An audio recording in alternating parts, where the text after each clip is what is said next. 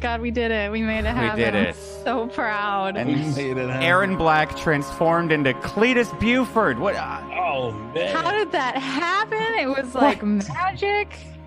we actually Whoa. have a video with me in it too. Yeah, just Jay's. I don't know how that next happened. time. Sorry, guys. Everyone, make sure to get your Cletus emotes in the chat to make up for Jay being a piece go. of shit. That's, Um, yeah. Finally, someone that says it like it is. It's good. We got Brad and Blue Jay. They're the only ones that'll insult me.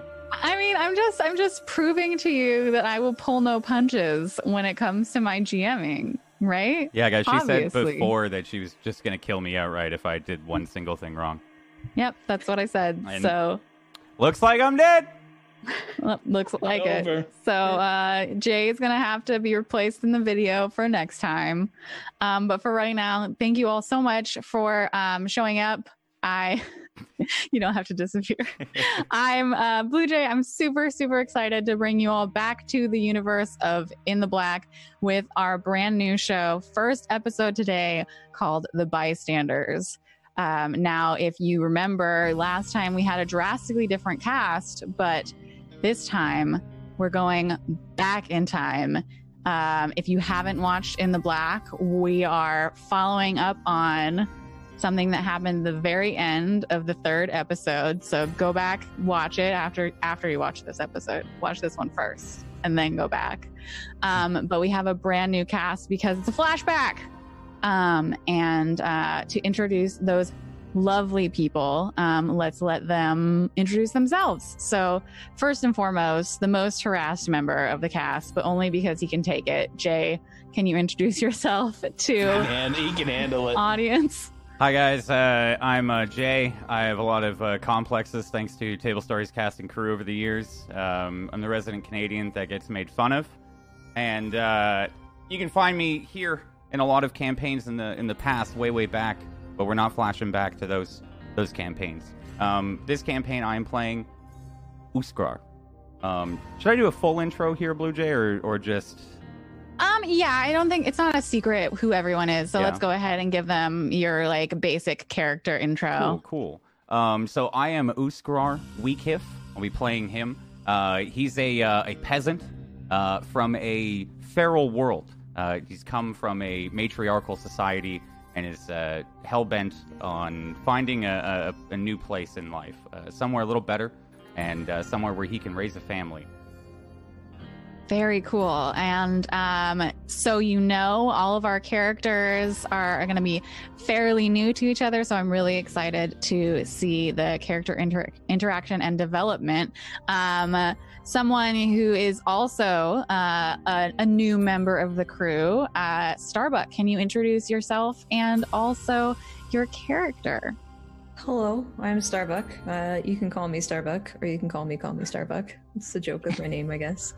Um, I'm playing Cubit in the system, a mechanic, a tinkerer, someone who is not very fond of humans, or um, a certain trait in humans that I'll kind of let that slide Yeah. into when, in the story. Um, you'll probably find me repairing things around the ship um, and just hanging out.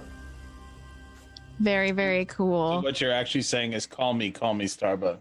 Yeah. Very cool. And uh, Cletus, Cletus is actually the member of the crew that has been with this ship the longest, and thus will, I think, be integral in learning about the ship itself. Cletus, can you give an introduction to yourself and your character? Hi, my name is Cletus Buford. My character's name also Cletus Buford, also because I play that character. Um, my character, it's a shocker, I know, for most of the people who know me. Uh, he's the actual bartender of the ship. He's been there for 20 years. Isn't that a shocker? But uh, he's been there for 20 years. He's been traveling back and forth. He uh, absolutely loves what he does. He loves the people that he sees as he uh, they come and go. But he's getting kind of bored of it. All I gotta say of that.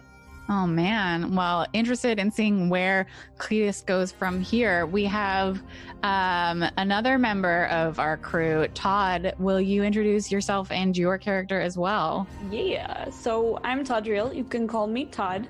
Um, my character is Amara Day. She is a pilot, um, but not like a super fancy pilot, just kind of like a bus bus pilot. She does intra-system shuttles, um, and she is just a passenger on this particular ship. So she's not flying the ship.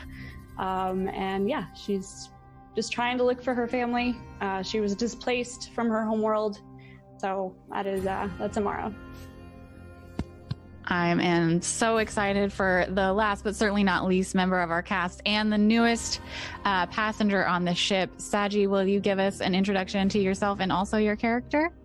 Yeah, so uh, hi everyone, I'm uh, Saji, uh, and I usually stream creative, like weird, abstract space illustrations. Um, and I'm playing Gelpy Wilts. She is a physician uh, from a nomadic planet uh, in the Kozardisk system.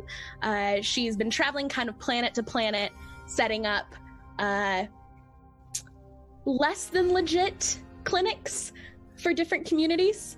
And uh, she's here on this ship to kind of find her new spot to set up a new uh, clinic. So. Very cool. Well, um, I know that I've got some minor nerves, and I'm sure that the rest of you do. So let's just jump straight into it. Um, the way that we're going to enter the story is actually going to be through the eyes of Saji and her character Gelpy as they approach the ship for the very first time. Uh, Gelpy, can you give us a quick description of what your character looks like and what you would perhaps have with you when you're uh, joining the ship for the first time as a passenger? Yeah, so uh, I'm Gelpy. I have a a, ra- a different collection of different clothes gathered from different planets. I have a backpack with different planets stitched into it, almost like a checklist. Mm. Uh, inside the backpack, I have a different collection of um, different med patches and stim packs, and I kind of carry it on the go with me. And uh, I don't look like a physician, but I definitely know my way around a needle or two. So uh, Ugh, that actually came out wrong. Um, but uh, yeah, um, she's just she's trying to get off this planet and set up a new place to start her clinic again. All right. Well, uh, Gelpy, you had been talking back and forth. I'm sure you reached out to several different captains of different ships that were um, on the planet Sean, but you had been mostly talking with um, Lysandra Vex, who is the captain of the ship that you'll be approaching now. Uh, Cletus, what is the name of this ship since you've been on it longest? Oh. oh. No. Oh. Oh no. Yeah. I don't like when you do this to me. I told you. I warned you. I warned you it was going to happen. I was going to ask you for stuff about the ship. I told you. Listen, I listen. I'm going to tell you something right now. I don't think about the ship. I just work. I never uh-huh. go outside and look at the front of it. I feel like okay, so Lysandra she calls the ship her baby, and it used to have a name, but it's mostly left to go. but the but the ship's name on the side of the ships, you know where it would usually say like SS whatever, is just covered in rust and dirt and crap. So we can't even see what the ship's name is anymore. And when you contacted on the list of uh, like ships that were taking passengers, it just said Lysandra Vex's ship and okay. not actually a name for the ship. So you contacted Lysandra and she messaged you giving rates. Um, and as you approach the ship, uh, you would be rising up through a space elevator. Now, Sean, as a planet, is still being uh, inhabited. It's a fairly new um, uh, area in the Kozardisk theocracy. It's just been uh, settled. It's a new colony, and it's absolutely beautiful. It has all of these space elevators sticking out from various cities and ports on the surface of the planet that look like kelp waving in the ocean. And uh, you would take this uh, elevator from the city at the base all the way up to the lower atmosphere where the ships dock and where they load and unload their cargo. And as you approach this ship, you'll notice that it's definitely not a good looking ship. Maybe it gives you a little bit of a oh, is this still Doesn't space smell great either. Yeah. it's not the greatest smelling ship either. Is this still space worthy feeling in your stomach? But it also was the most affordable ship, and standing right outside of it, with uh, overseeing the cargo being loaded and unloaded, is Lysandra Vex. You would know she's the captain because she's actually wearing a old school military-esque uniform but it's entirely for show she has epaulets she has two rows of buttons and it's uh, done open with a uh, high-waisted pants her skin is uh, tan and her hair is light brown but it's the tan skin of uh, maybe she would be darker if she spent more time in the sun, but she's lived on a ship for a very, very long time. And she looks like she knows what she's doing as she's directing Uskrar in uh, pushing a massive, massive cargo box off the ship and towards the cargo elevator um, that you just came off of. Uskrar, can you give us a quick description of what your character looks like?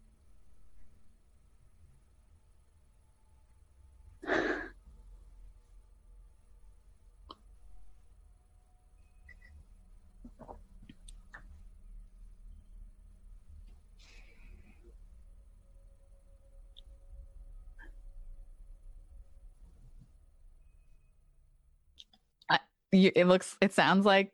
It sounds Oh, like no. you're muted. Apparently, the chat cannot hear me. Um, chat, do not worry. I was just saying that I have, I have a white shirt and it is very dirty because I am working. Okay, and I am pushing this box. I am just pushing it. Um, and that's it. uh lysandra notices. Are are you approaching her? Are you kind of standing back watch looking at the ship regretting all of the decisions you've ever made in your whole life? What is gelpy doing when she comes to the ship and sees this rust bucket? Uh, Gelpy would probably be looking at the outside of the ship, kind of taking inventory of maybe some weak spots in the ship, kind of counting her, uh, looking at what might be wrong here. Uh, I feel like Lysandra, she has seen this reaction from quite a few people who have signed up to be passengers on her ship. All of you, uh, Cubit and Amara, probably had a similar reaction when you first came on board. But uh, she strides toward you, toward you confidently and says, "You must be Gelpy Wilts, right?" Uh, yeah, uh, Miss La- Lysandra, correct? Uh, yes, yes, you can call me Lysandra. I assure you, this ship has been space worthy for 20 years and it'll be space worthy for probably 200 more. Looks aren't everything. I mean, you're looking quite ready for space there, Captain. Why, thank you. Um, you.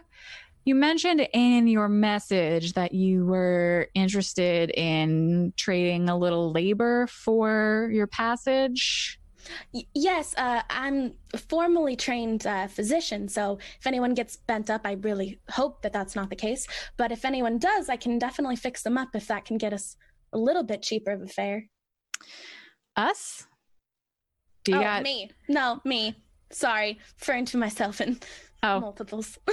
That's fine. Well, we've got uh, a pretty uh, usable med kit, and uh, Cletus in the bar knows his way around it pretty well. But I mean, might as well have a doctor. Now, I can't give you too much of a discount. Our rates are pretty fair to start with, but how about 7%? Could you come up to eight a little bit? Maybe it's an even number. It sounds a little better. Sold. I would have gone for 10, but 8 works. well, you know. Um, all right, Gelpy. So, um, you know what? I've got a bit more managing to do with Uskrar. Uskrar, say hello to our new passenger. Oh, hello. How are this you? is Uskrar. Nice to Gelpy, this is Uskrar. He's probably the most likely person to get injured. I'll so you up. might as well say hello. Uh, I'll do a bow uh, with my hands forward. It is nice to meet you. What is your name? I am Uskrar. uh, well, hello, U- Uskar. Uh, I'm I'm Gelpy. Uh, are you the the the muscle on this on this ship here? Yes, yes, I am a humble man with many large muscles that can be used to push things and to, you know, stack things and, uh, uh, to push more things and stack them and then push them again. Dude, what are you of? Uh, What? excuse me? What are you called? Oh, Gelpy. Of the. I am Uskar of the of- Weekif. Oh, I, I'm Gelpy of the Wilt. Guilty of the Wills. It is good to meet you. I'll bow again, Yeah. very respectfully. Uh, yes, a couple, well, a couple passes ago, our forklift broke, and uh, Uskar showed up right on time, and we haven't had to get it fixed yet. Although I suppose I should talk to Cubit about that. Hmm. And she gets a faraway look on her face, like I definitely should add this to my mental to-do list. And then she says, "But come on, come on, we'll get you all shacked up. Do you uh, have any more uh, luggage, or is it just the backpack there?" no, no, it's just this. I, I keep uh, quite quite compact with my stuff. You know, always on the move. Well, sounds great. We don't have a whole lot of extra rooms. Now, come on in. And she comes through the cargo area. There is definitely a separate passenger entrance to the ship, but the cargo bay is open and currently connected to the space elevator. It's a massive bulb that looks like the bulb on the end of a kelp uh, strand. So it's it looks like a giant dome, and it's all made of glass, and you can see the planet far, far below you, and you can see the curvature of the uh, horizon. And um, if you look behind the ship, you can see the stars kind of winking in and out as we're in a low orbit. But you'll head on board the ship and past the end of the cargo bay, which is mostly deserted. There's probably like one other person that's helping or maybe just managing Uskrar and unloading cargo. It's mostly done at this point. Um, and she would lead you onto the ship uh, through a wide domed area, which is most of the common area is on this part of the ship. And this is also the part of the ship that looks a lot better than the outside. Cletus, can you describe what your bar looks like inside? Uh, so basically, in this part, you're gonna see like really old antique wood. Um, probably some of the finest wood you've seen on any of the local planets. Um, they've really, really done it up. It's really beautiful in there. Um, you can tell that all of the ship itself hasn't really cared as much about the ship as this location has been cared for. Um, and then you walk in, and there's a giant bar that goes runs the entirety of the room. Um, and then there's like an overhang over it with really dim lights. And then there's tables scattered everywhere. Um, there's quite a few people, probably three or four people, maybe five, sitting around relaxing. And uh, then there's a guy standing behind the bar with a cowboy hat on, um, kind of, kind of like street clothes, um, really light tan shirt, um, pair of jeans that you can tell are covered in like work. They just look like they've been worked and he's been working hard. Um, and then he's wearing kind of like a light overcoat. And uh, he's currently serving a drink to a person who is sitting at the bar currently. Are um, either uh, Cubit or Amara in the bar at this point? I think Or I'd be kind of reserved. I'd just be kind of either in the uh, workshop of the ship or off fixing something, kind of just off Okay, not here so in the bar. Cubit's not in the bar. Is Amara? Yeah, Amara is. She's kind of like looking at the walls and trying to mess with the tech to see if there's any updates and probably not finding any. Oh, so you're at like one of the uh, ship computer screens Yeah, in the bar trying to mess with shit. Yeah. Uh, do you just allow this to happen, Cletus? Are you like, sure, mess with the computer in my bar? Or are you one of the people that's like, no, no, no, that's mine? Like, is this area someplace that you really take ownership of and you're like, don't touch anything that's not yours? Or are you pretty casual about that? Uh, technology is very, very out of my realm right now. So I don't understand it and I don't uh, choose to. Um, and in this situation, Cletus would be like, hey, go ahead, do what you want to do. Um, so Lysandra and Gelpy come into this area, and Lysandra will say, As you see, it's not quite the way you see on the outside. Cletus has been taking good care of this ship for a very long time. Cletus, we got a new passenger. Gelpy, Cletus, Cletus, Gelpy. Hi there, ma'am. Uh, hi there, Cletus. Yeah. Yep, I've been here for 20 years and I ain't going nowhere. Oh wow. Then this this must be a space worthy ship. Then yeah. I, uh, it gets us places, I'll promise you that. Um, Cletus, do you mind? Uh, I have to go talk to Cubit, but would you mind showing Gelpy to her quarters? I could. It's gonna be it's gonna be room two B. I could show her to her quarters. I would do that Sounds- for you. Sounds great. Thank you so much. And then Lysandra would exit the room. Um, before we narrate showing Gelpy to her quarters, um, let's really quick follow Lysandra as she stalks through the ship. She obviously knows it pretty well. It's her ship. She's owned it for a while. She's very proud of it. And she slides down a, a ladder into the like belly of the ship. It's warmer down here immediately and it looks it looks like kind of a mess it's the engine room parts are strewn everywhere uh where are you in here cubit I think I'm ravaging through uh, like a toolbox that's open on a shelf, Mm. kind of one hand in the toolbox, one hand kind of looking at, say, the open engine. We're just kind of tuning it up before our our ship takes takes off. Um, I have kind of a jumpsuit that instead of being zipped up, it's kind of um, the top half is kind of just open and around my waist. Mm. I have kind of like a a um, a tank top on that's kind of grungy, got some oil and grudge on me. I'm just kind of fumbling around through my uh, through my tool chest over here. uh enters and says cubit Cu- oh cubit i knew you would be here have i have i talked to you about the forklift already i can't remember you know, Cap, I think I think you mentioned that before. I, I just it's it's on the list. I'll I'll definitely get to it. I promise. All right. I was just thinking about it and I decided I'd uh, like to tell you.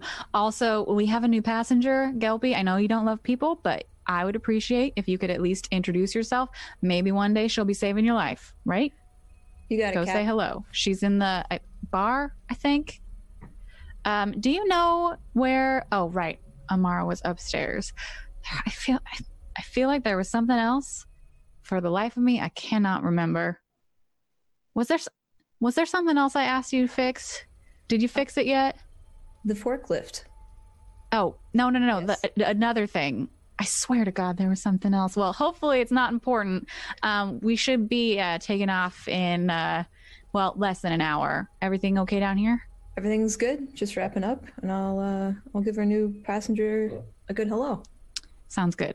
Um, and then she kind of like looks around as if trying to remember something that she forgot, and then just like climbs back up the ladder. Um, and let's jump back to the bar. Uh, are you in a mood like immediately I have to get into my quarters, or are you kind of like making yourself at home and chatting with Cletus in the bar, or are you getting a drink? How does Gelpy make herself at home?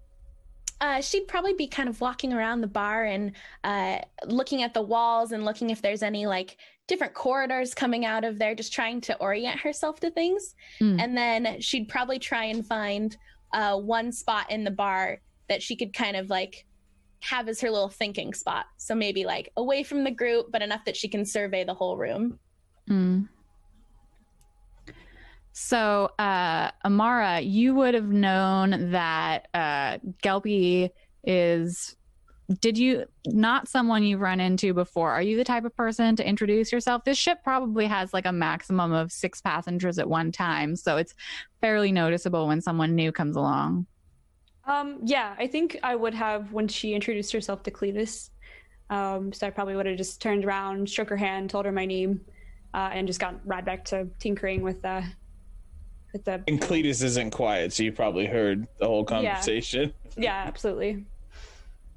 And definitely, if there's somebody in my bar that's sitting far away and quiet, I'd probably introduce them to come up and have a drink with me. So, especially someone new.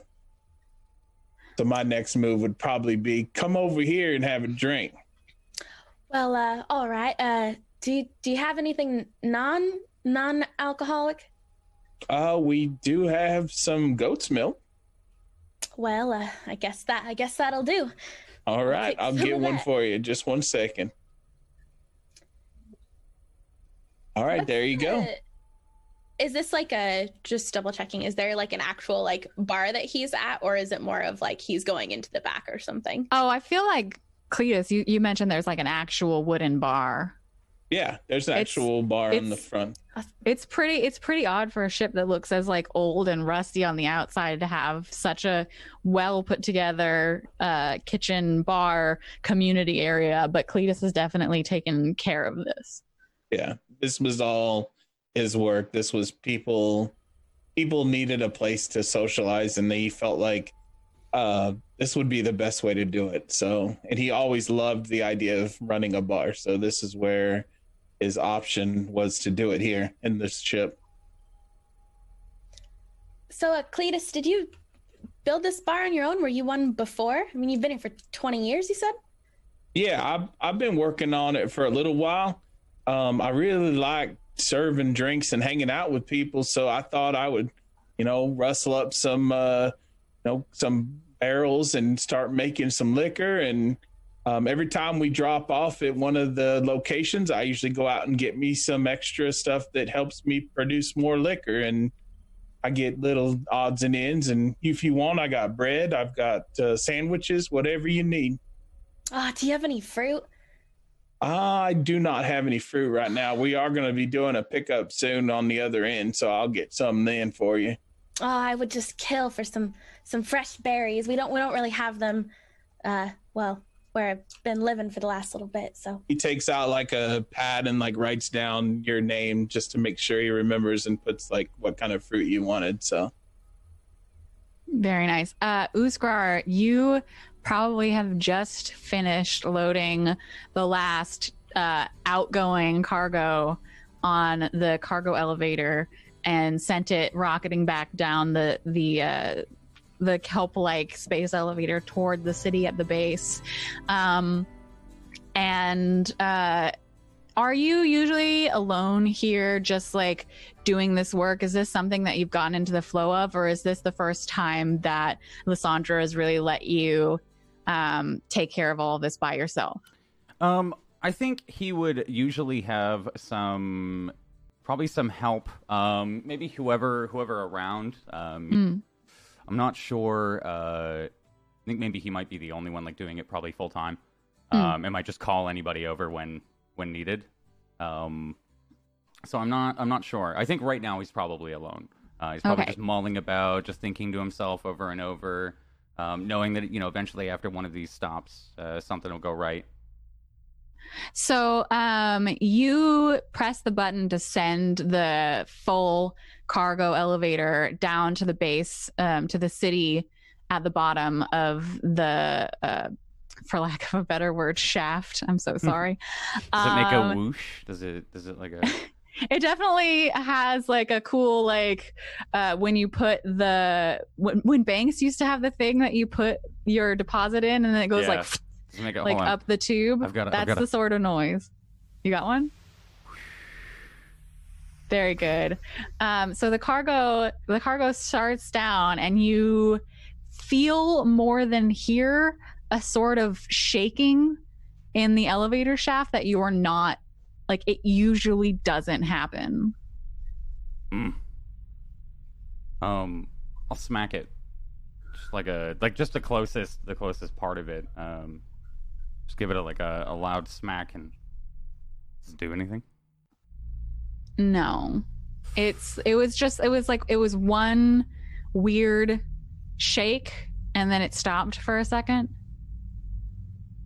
Like I said, you're in like a transparent glass like bubble Hmm. attached to the cargo bay of the ship. Do you maybe go look?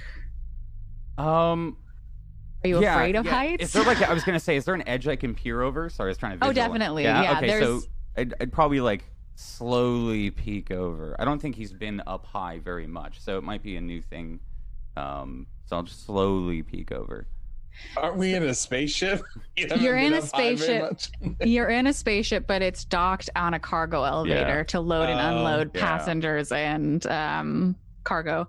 So you peer over the edge. The ground below you has like a very short uh, banister type thing, but for the most part, it's Mhm. just that circle of glass at the edge of this very stable. Doesn't look like like clear or anything. It's a very stable, tra- um, opaque, flat ground.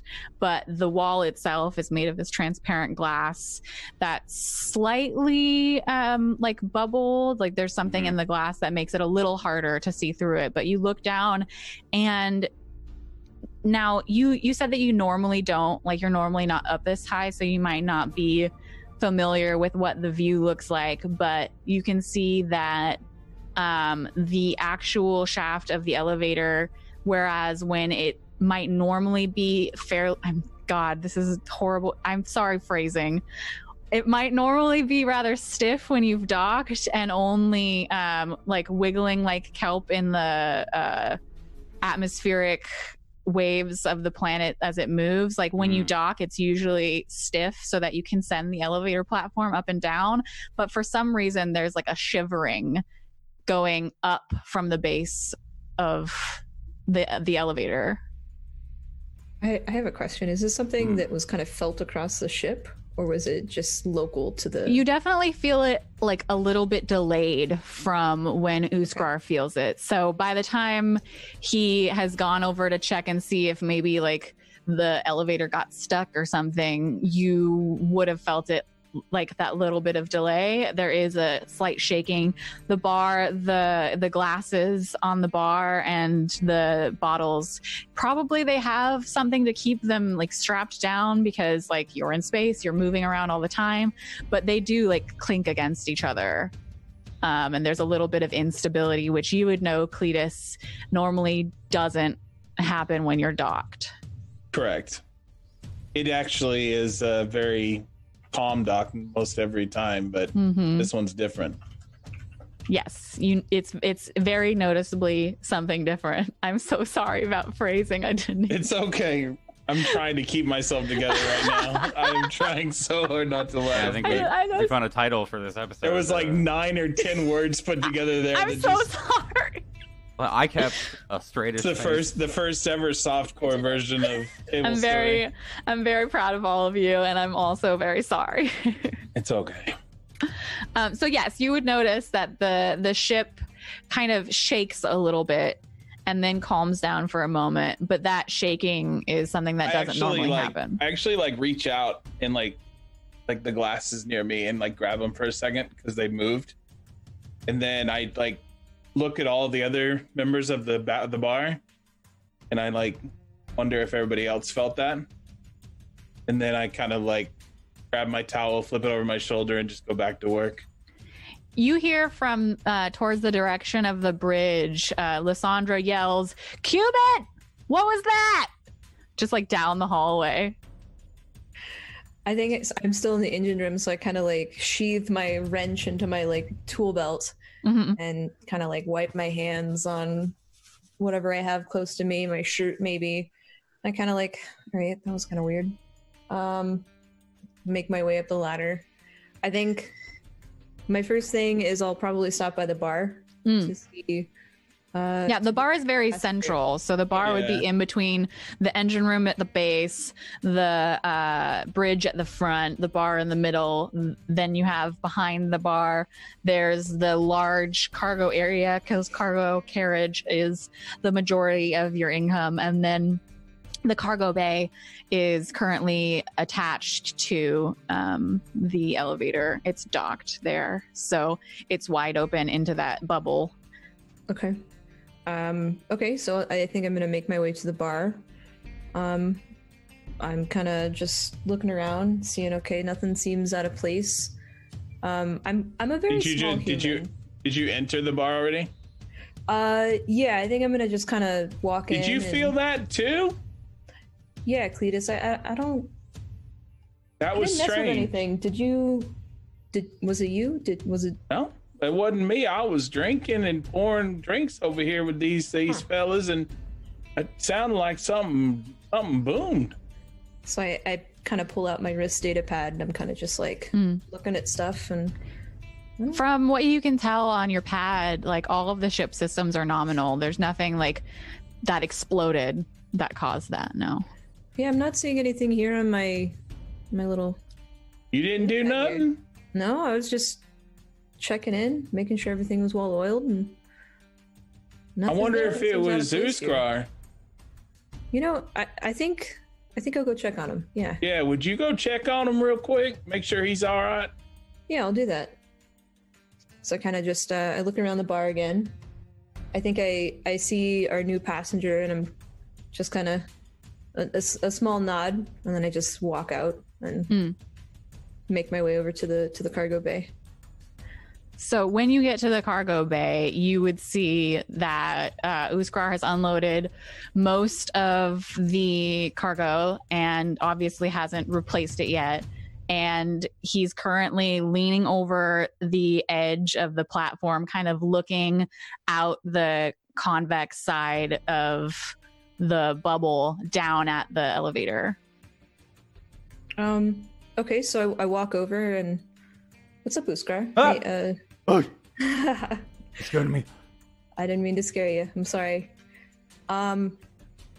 So we we kind of felt a, a weird thing Yes, in the ship. me too. I, I'm not seeing anything odd on my data pad. Were you? Okay, so yes, please do not tell the captain, but Whisper. I pressed the button and I sent it down, and then there was a boom. Did you did you smack it? Yes, I hit it. I think I at this point I take out my my sheathed wrench and I give it a good smack as well. As soon as your wrench hits the outside of the elevator shaft, there's another worse shake. Whoa! It fixed? And then you are you still looking out um, at the uh, elevator shaft in the city below, or are you looking back Yeah. at? I'd check it. I'd, I'd be like cycling between, right? Look at look at Cubit, and then as she hits it, then look down. So as you glance back down uh, through this glass bubble window, you would suddenly see w- absolute chaos below. The city that used to be in shades of like gray and silver and white is now on fire. Um, it's slowly, you can see a, a cloud of debris expanding like it was just hit by something. And the elevator shaft that you're connected to from the bottom up is starting to catch flame. What did I do? happened? I, I I don't think it was you, Uskar. Uh, I I'm not sure. I think and you can see each level of the elevator shaft sl- like start to explode as it comes up and closer to the ship. Okay, I'm sorry for this. I'm gonna grab Cubit if uh, they'll let me and uh, run um, Throw her over your shoulder. as far as I can. In like towards the ship. Uh, yeah, t- back towards the, the ship. Okay. Um, so all of you that are currently in the bar would have felt a second larger uh, shaking, and then that shaking just doesn't stop, and it's getting worse. Yeah, I'm trying to clean up all the glasses off the floor. They're now pretty much on the floor. Four or 5 bottles are broken. Um, Okay. I have Would I have Like- access to like the the cargo bay's like terminal? Like, would I know that there was something going on? Um, you could. There's nothing. Like I, there's definitely a, a, a security system with cameras in order to access it. Um, if you're just a passenger, you probably would have to put in some kind of like passcode as a member of the crew in order to access the security cameras. Um, otherwise, it just has a very basic like map of the ship and a small amount of information. Okay. I think she would say something doesn't feel right, guys. I think something's wrong with the cargo base. I don't think that was supposed to happen. Yeah, you said this ship was space worthy. I am. No, I said it travels a lot. I didn't say it was space worthy. oh, oh, much better. you said that. Oh, oh, Actually, I said that, and Lysandra is like stomping and looking a little harried, and she's going Captain. towards the the the engine room. Like this has got to be something about the engine. And she like just passes straight through and then drops down And the Cletus never ladder. really leaves. Cletus never really leaves the bar. So at this point, he's like actually out in the hallway, like wandering that way because he's like, "What in the hell is going on?" So you would see Uskar and Cubit running into the the cargo bay and like through the hallway towards the bar. No, turn around, turn around! What did you do? There's a fire! There is a mini fire! What did you do? I send it bomb down apparently. you set a bomb down. Lysandra! Captain! Wait, Um, and the captain's gonna be like below, uh, in the engine room, looking around, noticing that, that nothing's wrong down here. And she looks up the the ladder, and it's just like, Uskar, what happened? Yeah, my head's over over the top. Captain!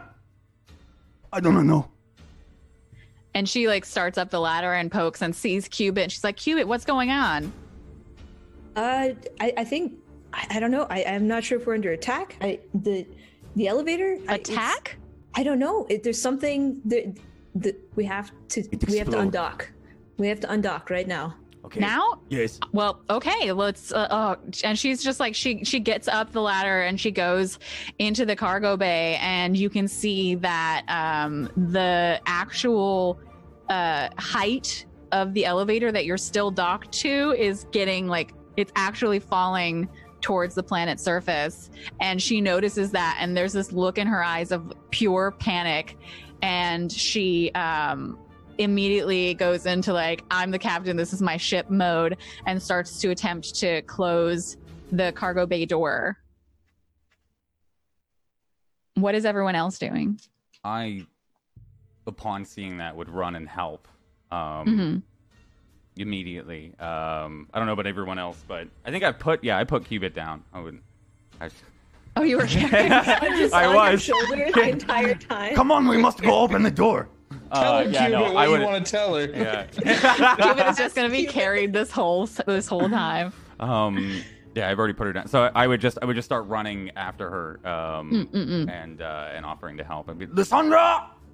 And uh, yeah, so she's basically just like punching buttons to try and get the cargo bay door to close faster. It's very slowly doing the like and you can see outside that things are getting a little more dire. And um, she's like, Uskar, What? Uh, I, I, I don't know. Just uh, keep an eye on it. I have to go to the bridge. And she turns and she runs back towards the center of the ship Okay. and she runs through the bar and y'all see her she looks you would notice cletus because you've known her for like 20 years she looks absolutely terrified and you've I'm never seen like I'm this before. frightened right now. Like, I'm gonna go back in the bar. I'm gonna tell everyone they need to get back to their quarters. Y'all need to get out of here. Get back to your quarters now. uh, gelpy you don't actually know where your quarters are yet Yeah. Yeah, I haven't even showed her yet.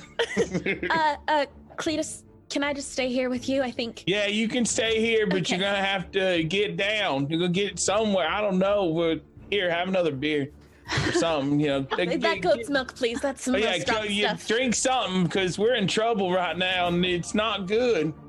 Um, Amara, you see the captain running through the um, the bar towards the bridge, and you would know that this ship usually operates purely on a um, plotted, pre-planned, computer-driven uh, course. Um, it they don't have a, a pilot per se. Uh, it's just all like pre-programmed, go from point A to point B to point C.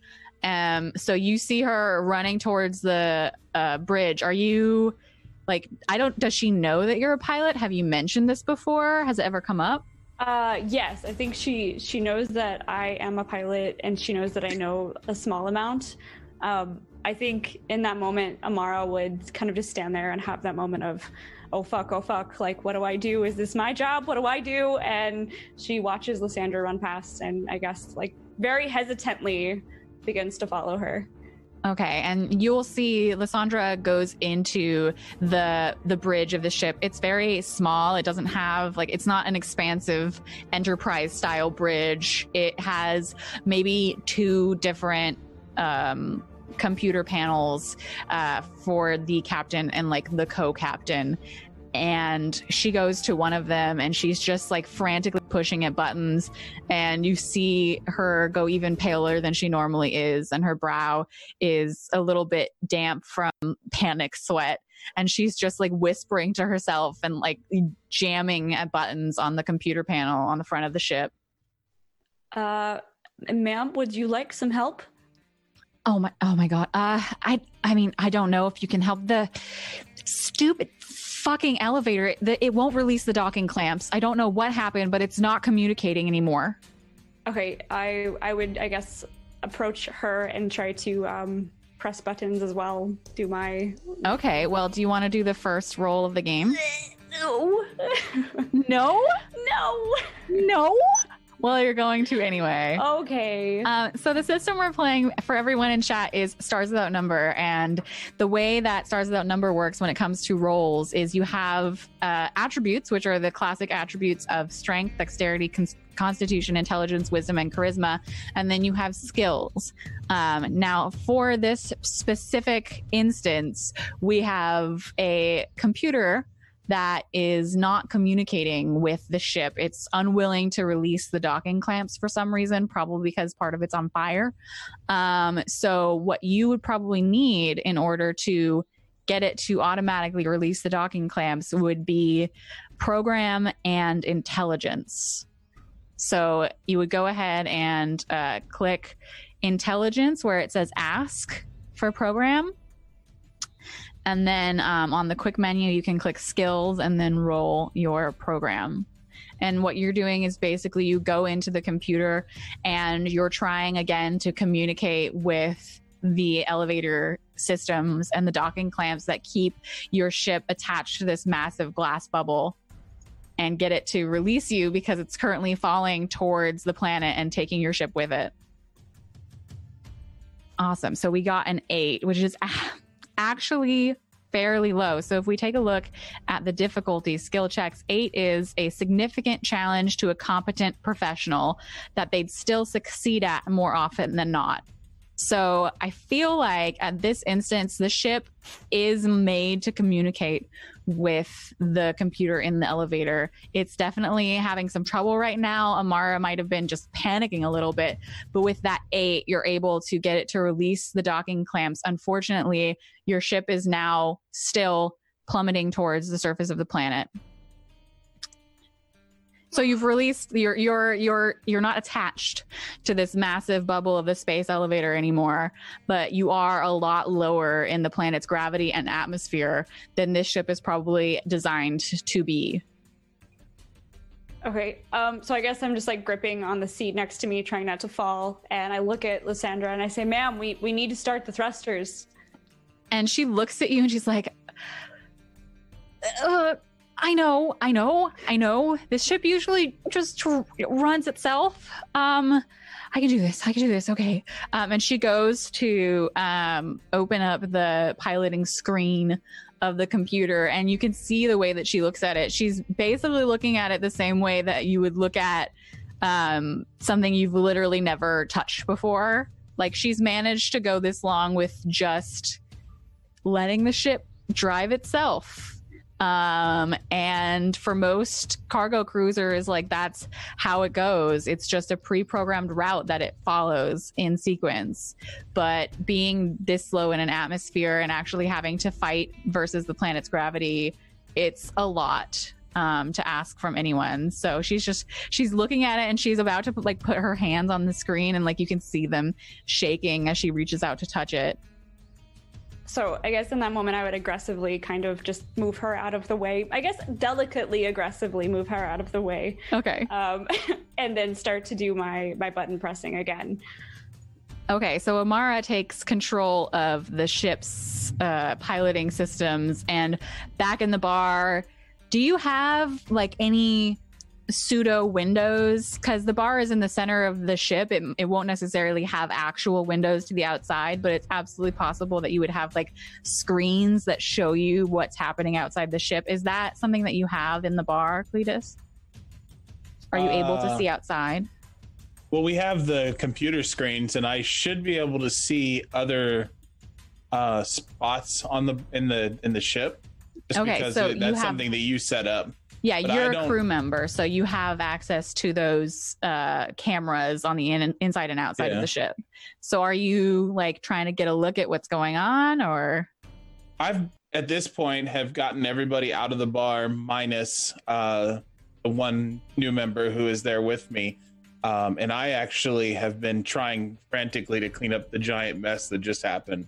Mm, Um, and Cletus is kind of like a person who would very much be worried, but mhm. also very much worried about the bar because Mhm. that's what's most important. And he thinks that if the bar goes down, the ship goes down. That's just how his mental capacity is. So I have to clean up all this glass on the floor. I've got to get all this liquor up. I've got a mop, and I leave all the rest to you. The ship portion is you. So Right. So you feel this feeling in your stomach as you're like bending over to pick up glass, this feeling of moving downward very, very quickly. The Yeah. gravity of the planet is like grabbing your stomach and like yanking it down.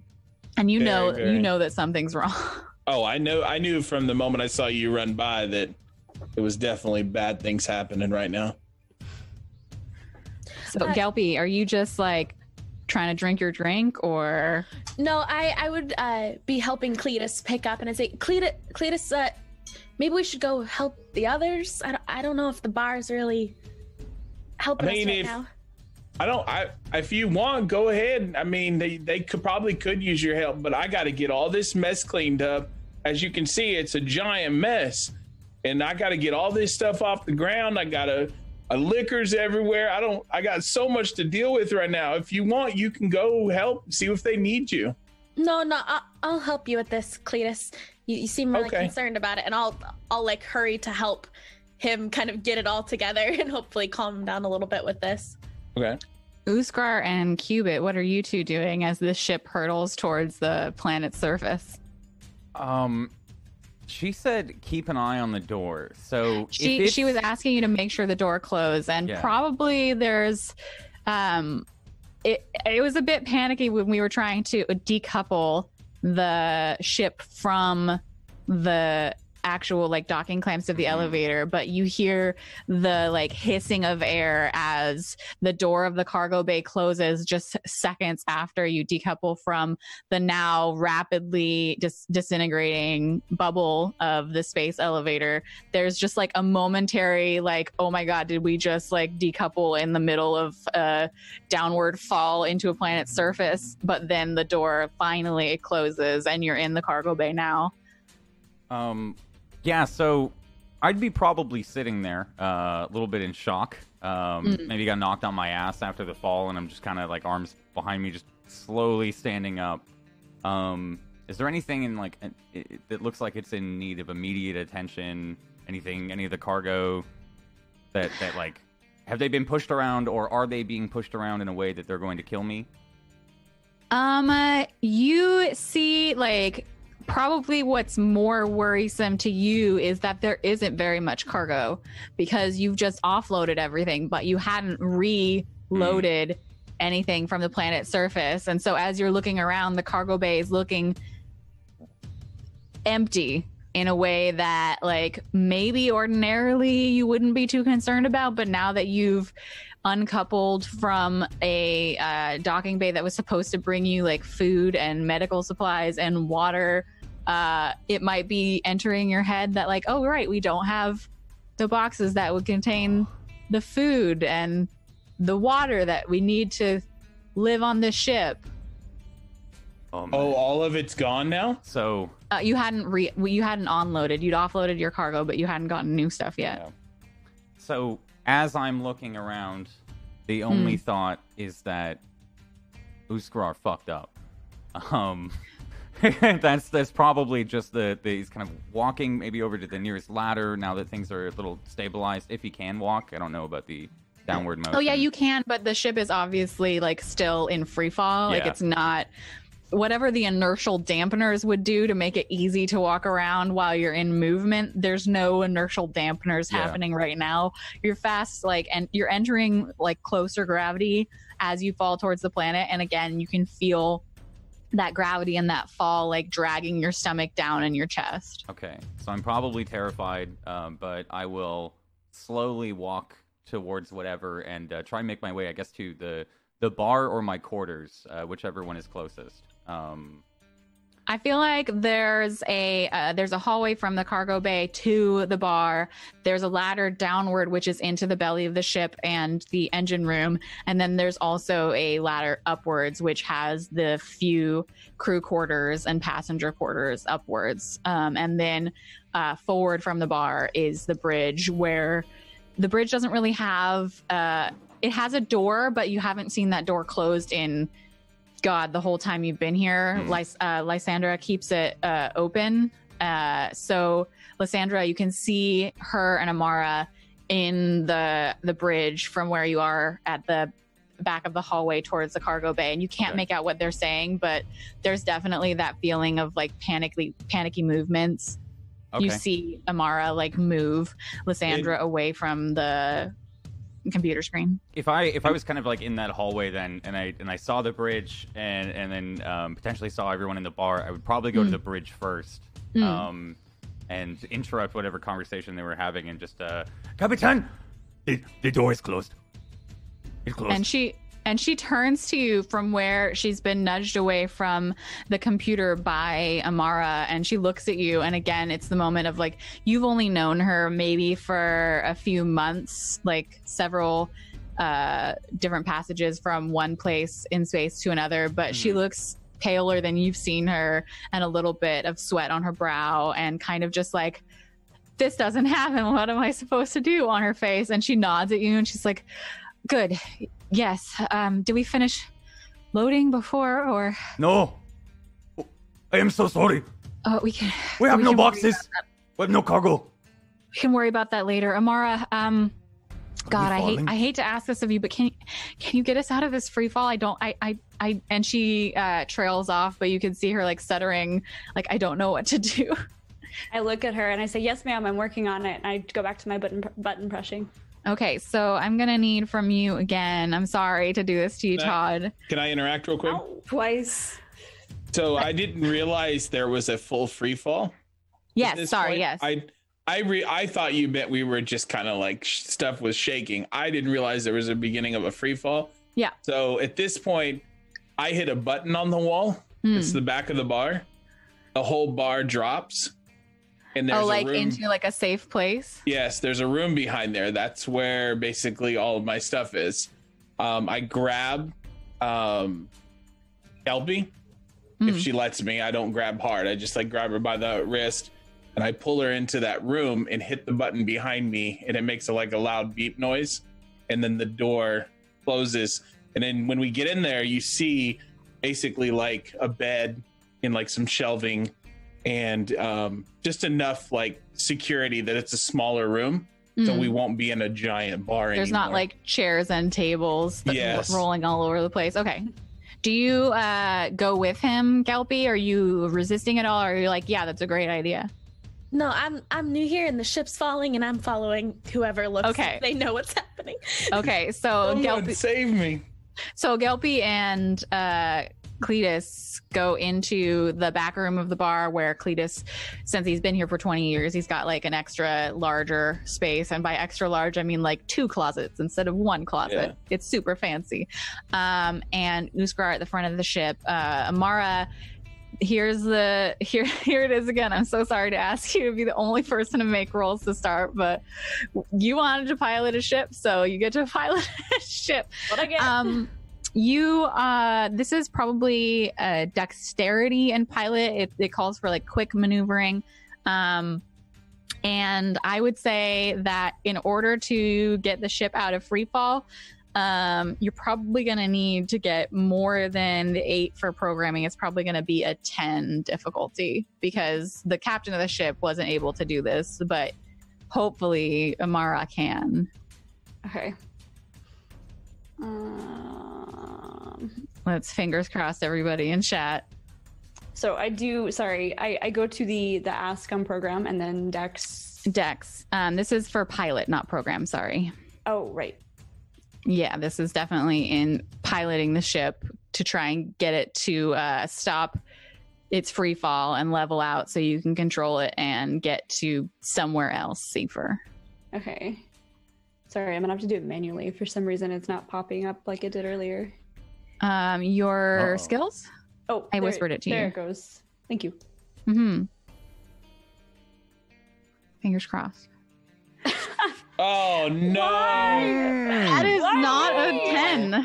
So uh Oh. Double it. You, you Todd got me right. rolled a 2d6. I got a 4 and a 2.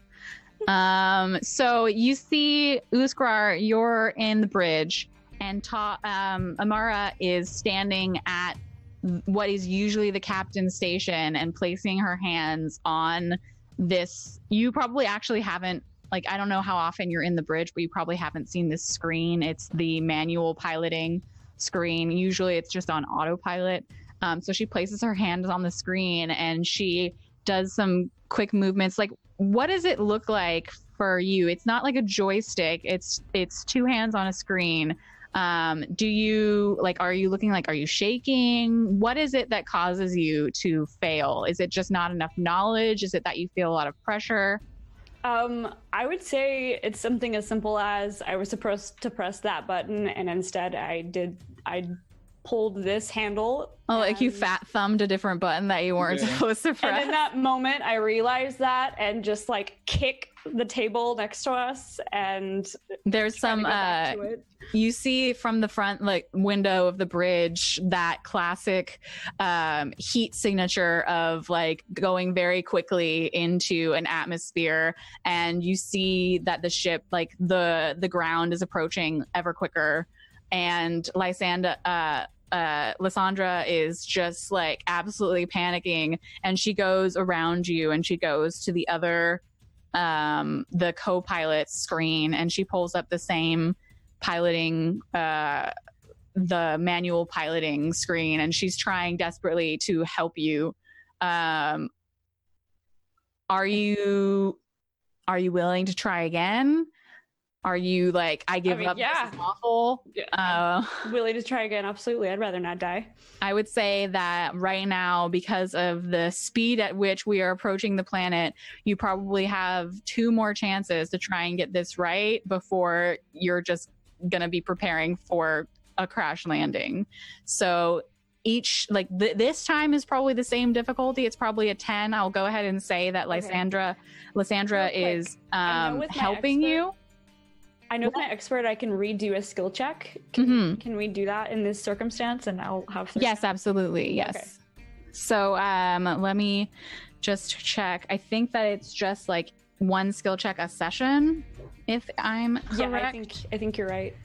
Can I kind of uh, have like a little dialogue moment here where um would you if you wanted to where are you? You can come up to the ship's uh, I think I'm kind of in the hallway out Mm, mm, mm. between the uh, the cargo bay and the bar.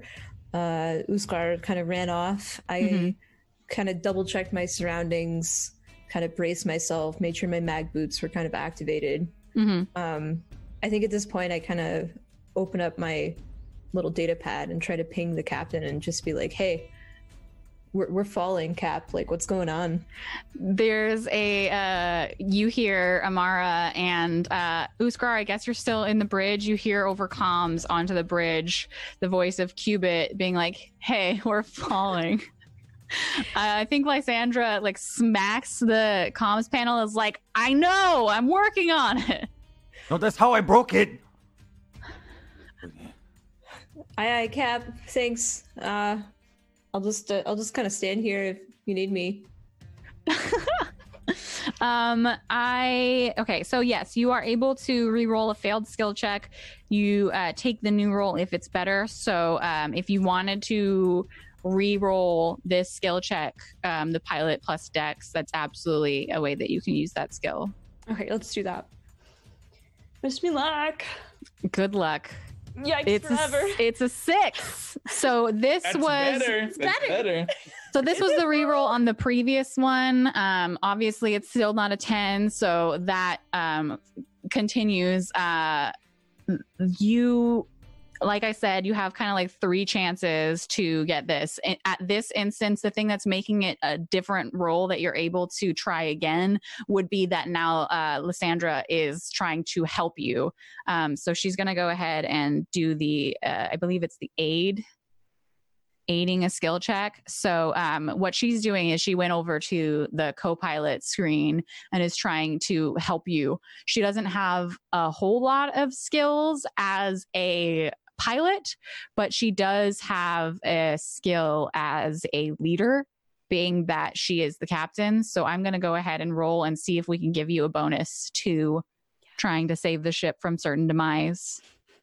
Um, so relevant skill check. I believe she's using dexterity and lead, and you hear her. Um, she's probably just yelling at the computer, and you hear the AI voice of the computer be like, "I am not able to. I'm not. I'm not able to understand what you're." And it's just like she's just yelling. So let's see if she can get a success. I would say that in order to assist you, because she's not trying to succeed on this skill check, she's just trying to help you succeed. So it's probably an eight that she needs. And I would go ahead and give her a plus one to lead. So let's see. She doesn't get it. She's panicking. She's not able to help you. Um, I'm not going to be super mean and say that she hinders your role, but there is definitely chaos happening in the bridge of the ship and Uskar, you see it. You see Yeah. like that both of uh, Oh. both Amara and Lysandra are at the two ship stations. Uh, Lysandra is yelling at the computer, um, pressing a bunch of buttons, and so far, the ship is still pointed down towards the planet. Say to both of them, Please, with all due respect, to stop touching things. And Cubit! I yell, I yell through comms, Cubit, get in here. I, I pop open my little tablet. I, uh, you're not Cap. Who are you? You hear in the background of Amara's call that Captain is just berating the ship's computer, which is just saying like, "I do not understand what you're requesting. I do, I do not understand." Oh gosh, uh, I, I'm on my way. And then I close the little tablet, Please run fast! start running my way down the hall. Okay, so Cubit, you get to the bridge and you see this happening. The captain is pretty much just like berating the, the computer and wishing that she'd spent a little more time in the last 20 years re-upping her pilot license and amara is standing at what is usually the captain's computer station with her hands on the manual piloting looking like oops i just pressed a button i shouldn't have and i don't know what to do I'm not. Uh, So I would absolutely say that like any one of you would be able to try and aid this role, but you'd have to tell me like what it is that you're doing um, with a skill that you have in order to try and help. is is there a, a like a max? Um, like in when we played Numenera, the I think the max you could add was like two to somebody's role. Um, Mm. Is there like a max amount of people that can help, or Um, multiple PCs can try to help, but the acting PC can't earn more than a plus one total bonus. Oh, so okay. like if Lysandra tries to help and she fails, like other people can also try and help, but you can only get a plus one. Mhm. Is that added to the six? Uh, that's added to the the two d six and Okay. whatever your bonus is to um, pilot, as it were. Okay, well, Uskar is feebly attempting to help by pointing over um, Amara's shoulders and just Press that one. Okay, no, press that one. Okay, that one. but Um, so are you using lead? Are you trying to direct her? Are I'm- you using talk? Are you using I think, uh, in all honesty, here I'm trying to survive. Um, but I I actually mean- forgot that was a skill. Um, but I'm I'm also mostly like uh, I think, like you said, he was feebly trying to help. Like if Cubit's actually going to to to help and step in, he's just yelling over Amara's shoulder. Okay, so Um, survive is like obtaining the basics of food, water, and shelter in a hostile environment. So I'm not sure if that would be a useful skill here. Um, Cubit, you absolutely have the ability to also be like, I think that I am doing this thing, like maybe trying to like boost the engine to be more Yeah, I'm not- helpful. I'm not sure where I can use my fix more. Like try to like get sort of like a route to the pilot, or should I be doing something more with the engine at this point? I'm not. I would say that fix is probably more um it, it works like if you want to use fix that's going to work more on like i try and boost the power to the engines so we can more quickly like get up and out of the atmosphere. That's absolutely a role that you can make to assist or make a little bit easier amara's role that she needs to make in terms of piloting. Also todd like this is not like i knew going in that you were not like a super great pilot you're a level one character whatever I tried happens like it's absolutely not your fault. Like I have plans for whether we crash or we don't. So like you're not gonna die if you guys crash into the planet. Like there are plans to continue after that. So I'm just letting you know that I I'm was not. just You joking weren't about lying. crashing, guys. I You just- weren't like- lying. I'm- She's like, I'll kill your character in the first episode, Jay. Don't try me. I just don't want you to feel like I'm putting you on the spot. Like it's just like No, you're fine. Can we at least Okay. make sure the liquor is safe? That's yes, the liquor, important. the liquor absolutely is safe. You will still have liquor when Gotta this have beer, guys. when this ends. Um, okay. So uh Cubit, you can absolutely roll um I believe fix you could roll um intelligence and fix or wisdom and fix. Okay. Wisdom would be more like you just press a bunch of buttons that you know like okay if i do this and i do this and i do this intelligence would be like i make a bunch of calculations in order to like p- put the ship's engines at the optimal efficiency to get out of the atmosphere or something like that. I think I'm gonna look at Cap and be like, "We're going with Plan B," and I think I'm gonna try to do a strategic step of you know button presses. Okay and so, that you know be- this engine better than anyone because you've tinkered with it and you've made sure it's in good working condition and maybe you've made some edits to it. So um, you absolutely can either from the bridge or if you want to like run down the hall and go down into the engine room and do some le- levering and some button pressing um, either way like you can make this roll. It'll be um, wisdom and fix. Okay, so I think I'm gonna go with wisdom, and so I say ask and go whiz. yes Okay, and then skills. hmm Okay, Time to go whiz. and then and you just need to get an eight to be able to give her a plus one on her piloting and so what, what, what do I click on here? Um, do you have the uh, quick skills? That'd be Mhm. fix. Yes. hmm Okay. Uh, it's asking for a modifier. Uh, I don't think you have a modifier on So this. Leave it at zero. Yes. Okay. Okay, so you absolutely do some magic with the engines. You get an 11 on that roll. You work some magic with the engines, and Amara, from the front of the ship, you can feel um, that something has changed. You see there's a, a signifier or a dial that shows the engine capacity and like how well it's running, and it goes from probably like average to suddenly like there's this major boost and you know like you can feel that Cubit has done something to try and like help you out so go ahead and you would have a plus one modifier on your roll to do another pilot index to kind of try and like get you out of this like head dive I'm like, See, I told you. It wasn't that button. Uskar is just yelling over your shoulder. yeah. Okay, so still not quite there. You're almost there. We got What an eight. happening? I, I sit down and I throw up. No, you sit down and throw up. Okay, Ah! so Uskar, you're like pointing at things and you're like, no, no, no, that one. And you look down and you see that the ship uh, starts to level out and Amara looks like a little bit like, maybe, maybe. And then like it judders a bit and there's like another like, and it's still heading down and the uh, amount of like, not flame, but like heat and hot metal at the front of the ship is like the whole front of the ship is glowing red and you see like a little crack start in the glass on the front of the ship and amara just like leans down and like looks like she either is going to or is throwing up Okay. You're throwing up. Ah! Ah! Uskar, Uskar, Uskar, it's okay. We have to okay, leave the room. It's okay, buddy. All right, come with me. Come It's with me. going to blow. Come with me. We're gonna go to the engine room. Let's go. Let's am go. going to bar. Wait, engine room, engine room. I come to engine room. I will help you. So I think at this point, Cubit kind of looks at both of them, hmm just kind of, okay, well that one's no, and that one, okay, Uskar, we gotta we gotta fix this. Can you be And pilot? so I, uh, okay. I think I'm just gonna we're gonna we're gonna make this engine work. We're gonna we're gonna Yeah. get us out of here. I'm gonna like smack a, a wall. We fix. We fix. Grab my wrench.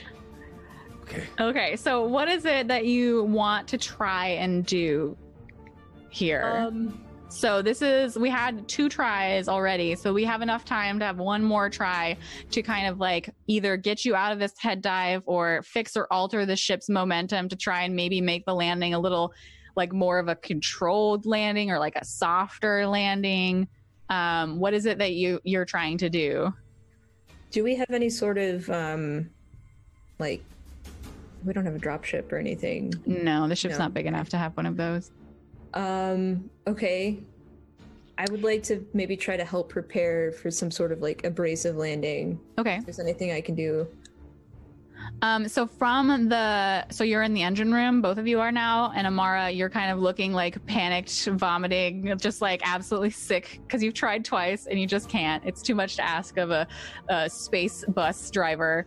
Um, Lysan, uh, sorry, I keep saying her name wrong. Lysandra, she uh, looks over at you and she says, "You need to get the other members of the ship to the um." it's not an escape pod it's like a emergency room where you, the, only chairs that actually have seatbelts are in this one room at the back of the um the quarters the ship's quarters so it's up the uh stairs instead of down the stairs and at the back you're like you need to get the you need to get the crew to the emergency room and strap in. This is gonna well i mean that's your best chance to survive. Go. Okay. And I get and up she's like, gonna try and mess around with the ship to like again um, she calls you cubit in the engine room and says cubit are you down there? I'm here, Cap. i need you to full reverse on the engines and try and slow us down at least a little bit. I'm gonna do my best to control this landing from here but after you do that i need you to go to the emergency room and strap in You got it, Cap. There's no Okay, so- hesitation, like I'm just So from you, Cubit, I'll need a roll to uh, again like fix and probably dexterity because you're trying to do this quickly um, in order to just like put the engines on like full hard reverse as hard as you can to kind of just slow you down. Okay. Um, so in fix, I do dexterity, and then Yep. Okay. Okay, so did you just roll an 11? Perfect. So that's definitely enough.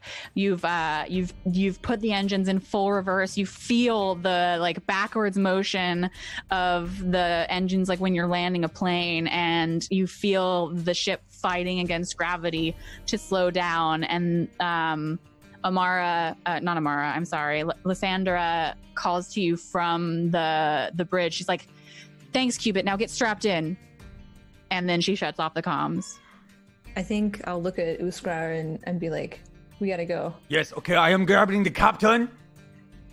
And then you go. I'll meet you there, Uskar. Okay. Um, I'm gonna run to the bridge um, Hmm. if I can, uh, wherever you know we both climb up, and I'll split off back to the bridge. And um, is is uh, Lysandra there still? Yeah, she's she's there. Uh, Amara, have you already? Yeah, I bolted. I went and got uh, Gelpy and, and Cletus. Okay, so um, for now we'll stay with Lysandra and Uskar, and then we'll go back to you going to get Gelpy and Cletus. But um, Uskar, you enter the bridge, and Lysandra is standing at the captain's. She's probably she's probably sitting in her captain's chair. She's wearing her uh, jaunty uh, captain's jacket with and she's like it's got a little bit of sweat stains under the armpits now and she's got the um the manual piloting screen up in front of her and she's looking like she's got the face of the captain from the Titanic when he's like standing there as it goes down. she's like very much like I'm just gonna I'm gonna do this. This is my ship. I'm gonna go down with my ship. Yeah. Um, I'll run in. And I'll be, Captain! We must we have to go. Uskar, you have to strap in. Go to the yes, emergency you room have now. to come too. Come on. the, the autopilot can't handle this. Someone has to be here to try and, you know. Yeah, not to die. Give it one more try. One more try. And then we go. And if you say no, Uskar is carrying you. Uskar is very sorry. I bow. but I am very sorry, but I am carrying you. Okay, so we jump back to Amara as she runs into the bar. Um, you two are you in the in the room behind the bar. Can you still see that from the bar, or is it just like the bar is empty? I can hear I can hear her coming. I can hear Right. the steps. Mhm. So as she's walking in, you hear and like a the thing rises again, Mhm. and you can just see my head poking out. Like, is it is, what's going on? Like, is it okay out there?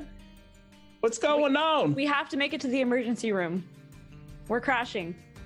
Right, like we're not we're gonna crash. Yes, we're, we're gonna crash, and if you don't make it to the emergency room now, we're gonna die. Come with me. What about all the the bar? Don't worry about the bar, Cletus. It's okay. All, all right, let me get. Let me. Should I grab any? What should I grab? Grab yourself. Let's go. Okay, I'm coming. I'm coming. And Gelpy will stand up too and kind of like help get uh, Cletus out of the room and say, "Come on, Cletus, like we'll we'll come back to the bar. It'll be fine. Cletus, for, milk when we get for back." effect, do you grab like a bottle of your favorite liquor to take with you to the emergency know room? it. yeah, I was You gonna. it. I was Yeah, like gonna a say. Yamazaki 12 hanging out somewhere. Oh yeah, for Grab two sure. bottles, slide them in the coat. Okay, so um, the three of you, and I'm assuming like the to be named future NPCs that are the the other passengers and crew, um, get strapped in in the emergency room, which is basically the highest and furthest back part of the ship. It actually has like padding on the walls and uh, uh, seat belts basically to strap yourself in. And this is what would effectively be uh, an emergency pod for if the the ship were to crash like it is now it doesn't have an escape pod but this is that um, for for what this ship has it's an old ship so It's the most armored spot in the ship, basically. Absolutely, yeah. It's it's it's made for exactly this, for trying to save the members of the crew while um, a, a crash were to be happening. And uh, we have Uskar and Lysandra at the in the bridge still. As you can see, you now can no longer see the horizon. It's just like forest and rock and ground and grass in front of you. And this is like last last ditch effort to try and land the ship in anything that resembles an actual landing and not like a horrible flaming crash. So, um, are you attempting to help the captain at all with Yes. this, Uskar? Okay. Now I will use my lead skill because I was trying to I was trying to convince her like one last try. Um, right. Okay. So I would say that's charisma and lead then if you're basically just saying like don't just give up, captain. Uh, that could also be talk. Okay. Um, I think I'd, I'd go uh, lead. That makes Mhm. sense. Um, I completely forget how to roll a skill here. Um, Okay, so where it says ask, uh, you would go ahead and use the drop down to make it charisma. Um, I where's the ask? Sorry. Um, it's sorry, it says lead, and then it says ask, and then there's a drop down menu um, where the skills are on the character sheet. oh, my page wasn't big enough. Hold on, maybe I have to. No, I don't see it. I'll just roll. Um, I'll put charisma in there and see if it works for you. Okay. I whispered you the skills. Um. Oh yeah, here we go. Okay. Um. Lead. Thank you. Mhm. No modifier. No. No, this is to assist the captain. That is not going to be enough. You got a two. Oh no! got a two. You rolled a two, so that will not be enough to help the captain. Um, I, I'm gonna make one last ditch effort, and if I manage this, then I guess the ship will be okay. It might need some repair, but it will be space worthy again. But if I can't, then we'll see. So, let's see. Did I give her? I gave her a plus one last time, but I made very clear that she hadn't gotten her pilot's license. So I'm just going to give her a zero. So this is a flat 2d6, and she still has to get, um, honestly, probably at this point, a, a 12 because the ship is just like straight shot into the ground from here. I don't get that. I get a seven. So you Oh, see boy. the captain attempt to pull the ship back, and it's just fighting her. Even with the thrusters on full reverse, the ship is just like it. It can't actually. She doesn't have the technical skill that would be required to get it to back off of this straight descent. Um, and she looks at you and she's like, "If I stay here, I can, I can, I can help. You just, you have to go to the emergency room. You have to strap in, Uskar. Ah! We could save everyone else. Just let me do this. This is my ship. Okay. Okay. Uskar, I hope you survive. You're the best captain. I'm gonna bow again. Thank you. Also, prettiest lady. Now, Uskar. Okay. I'm Run. like bowing out as I go backwards, and I'll turn around and and run. Okay, because you did stick around to try and help her, you're gonna have to make a roll to get to the emergency room and strap in before your ship just hits the planet's surface. Yeah. So um, that's gonna be, uh, I think, dexterity and exert. Okay. Also, real quickly, I didn't add something Mhm. that I would like to add at this moment, but I I had plenty of time because of the the incident of ours was earlier. Yeah. I walk with a cane and very slowly. Okay. So Yeah. at this point, I did make it, but I just want you to know going forward, it's very For the takes me future. a long time to travel. So. Okay, for sure. yeah, I don't know why my uh, my ask button isn't on my sheets. Probably because it's popped out. Um, you said exert. I said exert. Yeah. Okay. Is that in And- the? Oh, there it is. Okay. Da-da-da.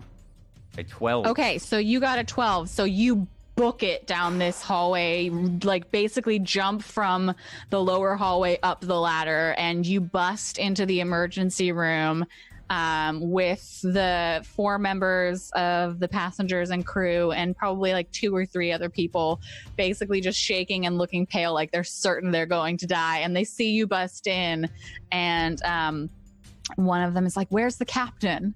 Uskar, where's Captain at? She d- did not come. You got you.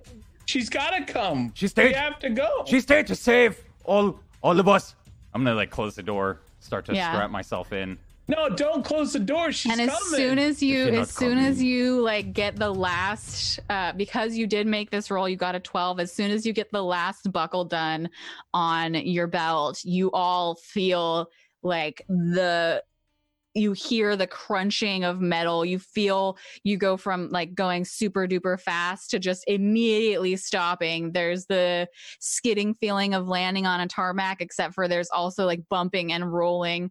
You can feel the gravity change as like your hair is like long it, it it's long and then it goes flat and then it's long and then it goes flat. Like it's obvious that the ship is rolling even though you're in uh, you're strapped into your seats. And we will take a break here as the ship hits the planet's surface and find out what it is that our intrepid heroes are going to do next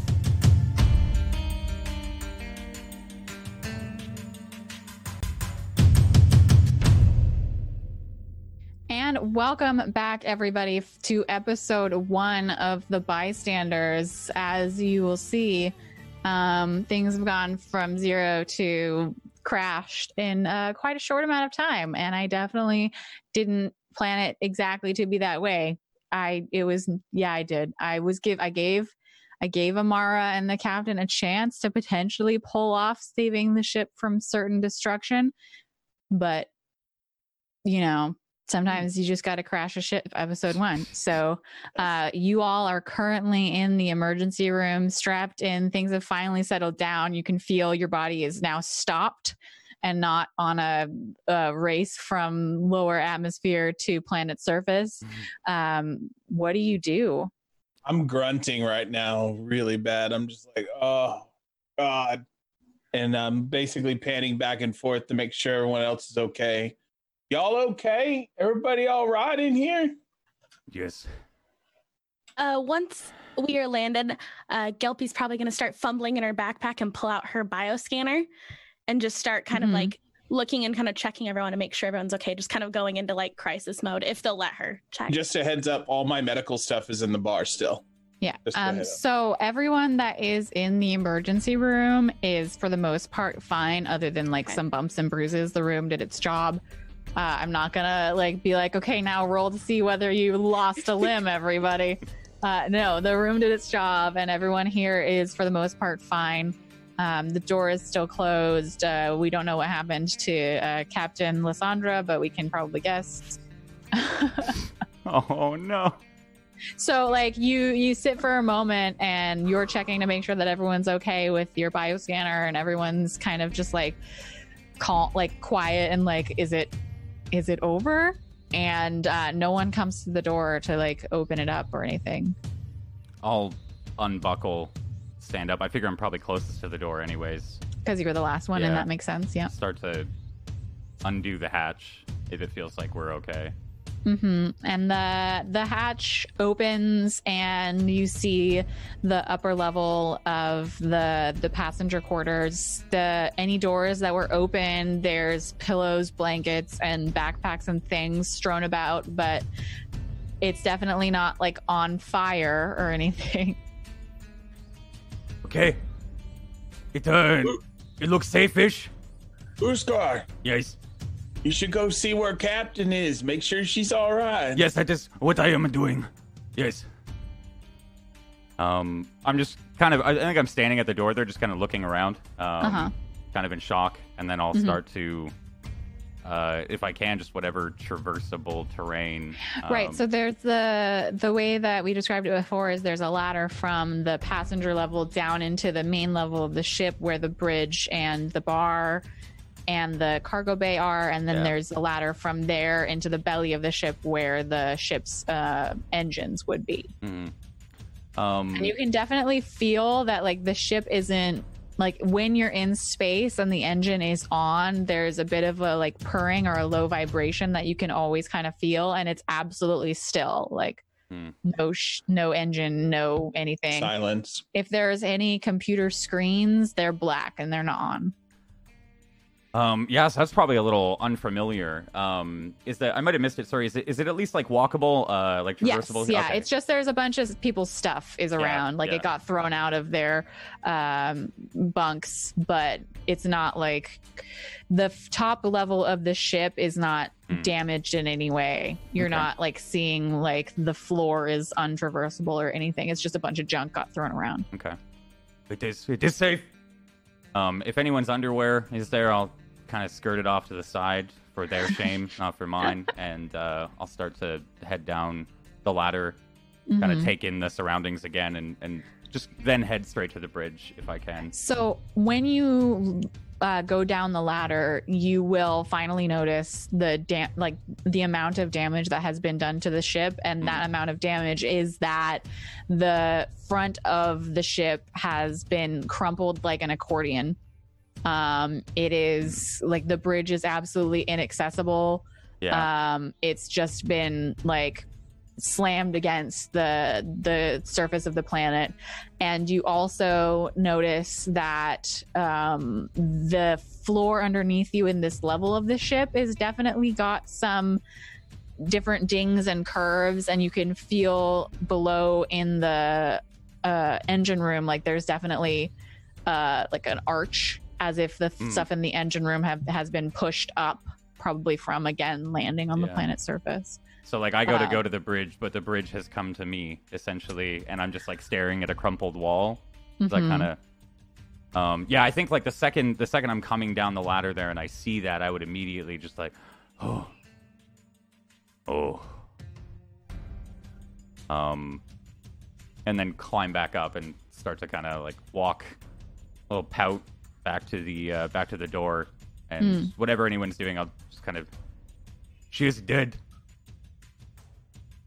She didn't make it? What do you mean, Dad? The the front of the ship is uh. I'll just make the squishing motion. um it is it is now the middle of the ship. I'm just like still strapped in my seat with my hands or my head in my hands, overwhelmed with guilt. I think Cubit starts to unbuckle and says, She's a good cap, but we still have the ship. We gotta we gotta get this fixed. And just start trying to like assess the situation. Mm. I think the engine is in half. It's like a triangle. You can feel it You- to the floor. I'm basically completely in shock right now because I think I had the longest relationship.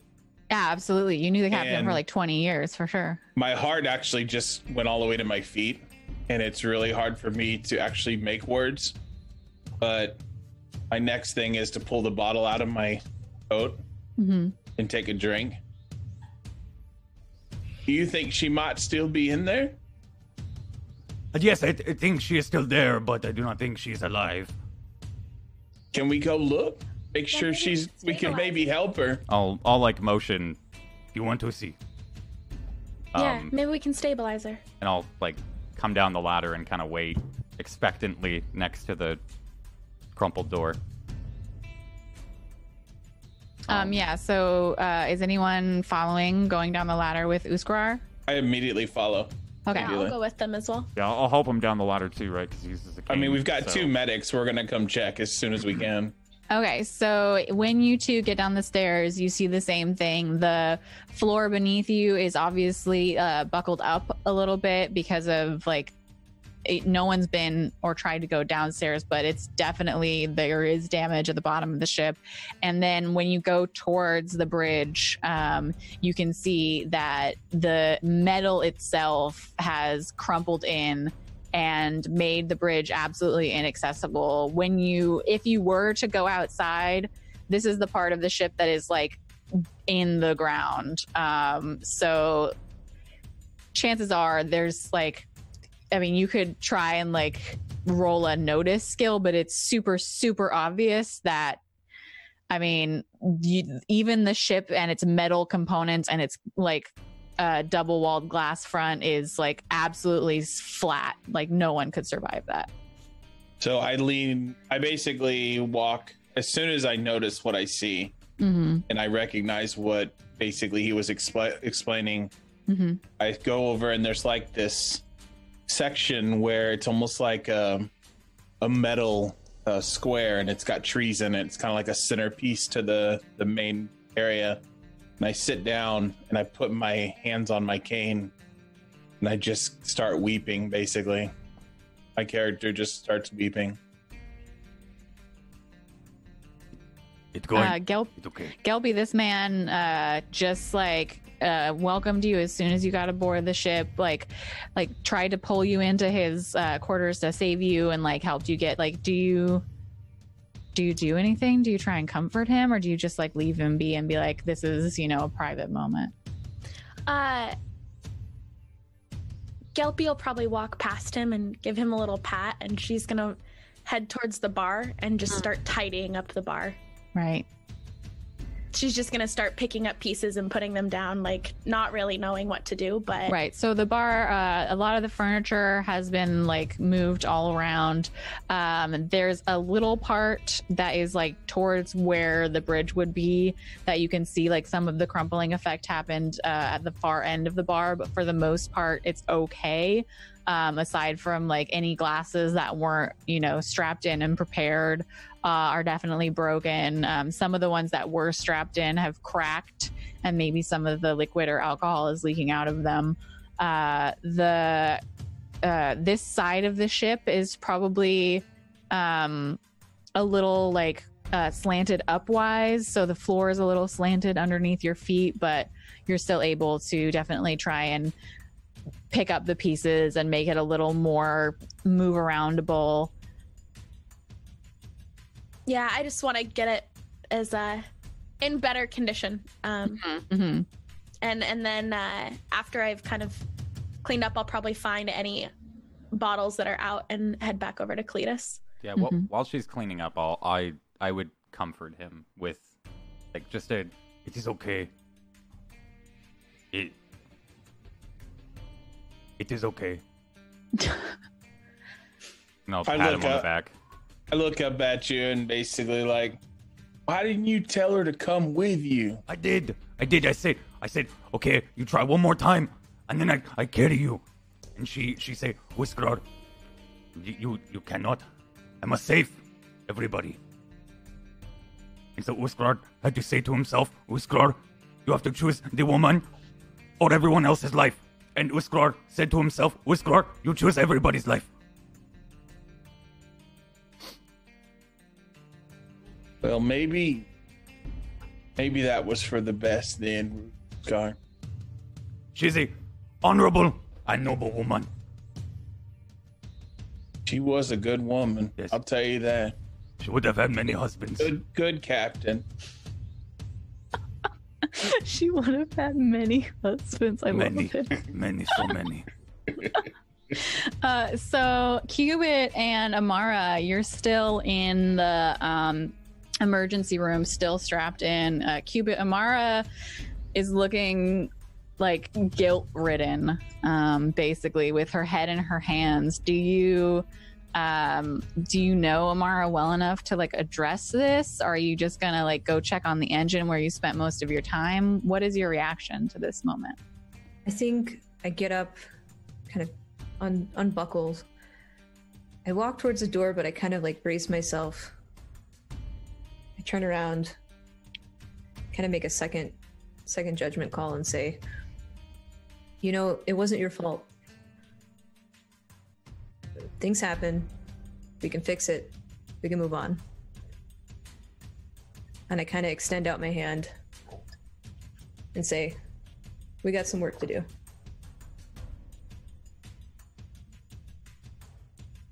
I um Amara is still like with her head in her hands, going over just like that moment of pulling the handle and not pressing the button. Um and kind and here's here's what Cubit has to say and and uh just like nods nods her head, but still like remains kind of still and not moving. Um, so I mentioned before that there were two other, two or three other, let's just say two for the sake of me not getting NPCs mi- mi- mixed up, uh, crew and or passengers. Um, one of those people is a passenger. So passengers of this ship, uh, not Gelpy, obviously because she's new, but Cubit, Uskar, and Amara. Um, what? Who is this other passenger? And like, do you remember when they came on board or um, was it just someone that you never really talked to let's get this set setting as to who remains alive Are they a woman or a man? uh, we could roll for it I gotta, I gotta figure this out. roll 1d2 if it's a 1 it's a woman if it's a 2 it's a man One d two. All right, so woman absolutely would have uh, introduced myself um, at some point. Okay. So it's a female passenger. I think that as opposed to every other member of the passenger who is also trying to be like kind of crew, this person is literally just trying to get from point A to point B.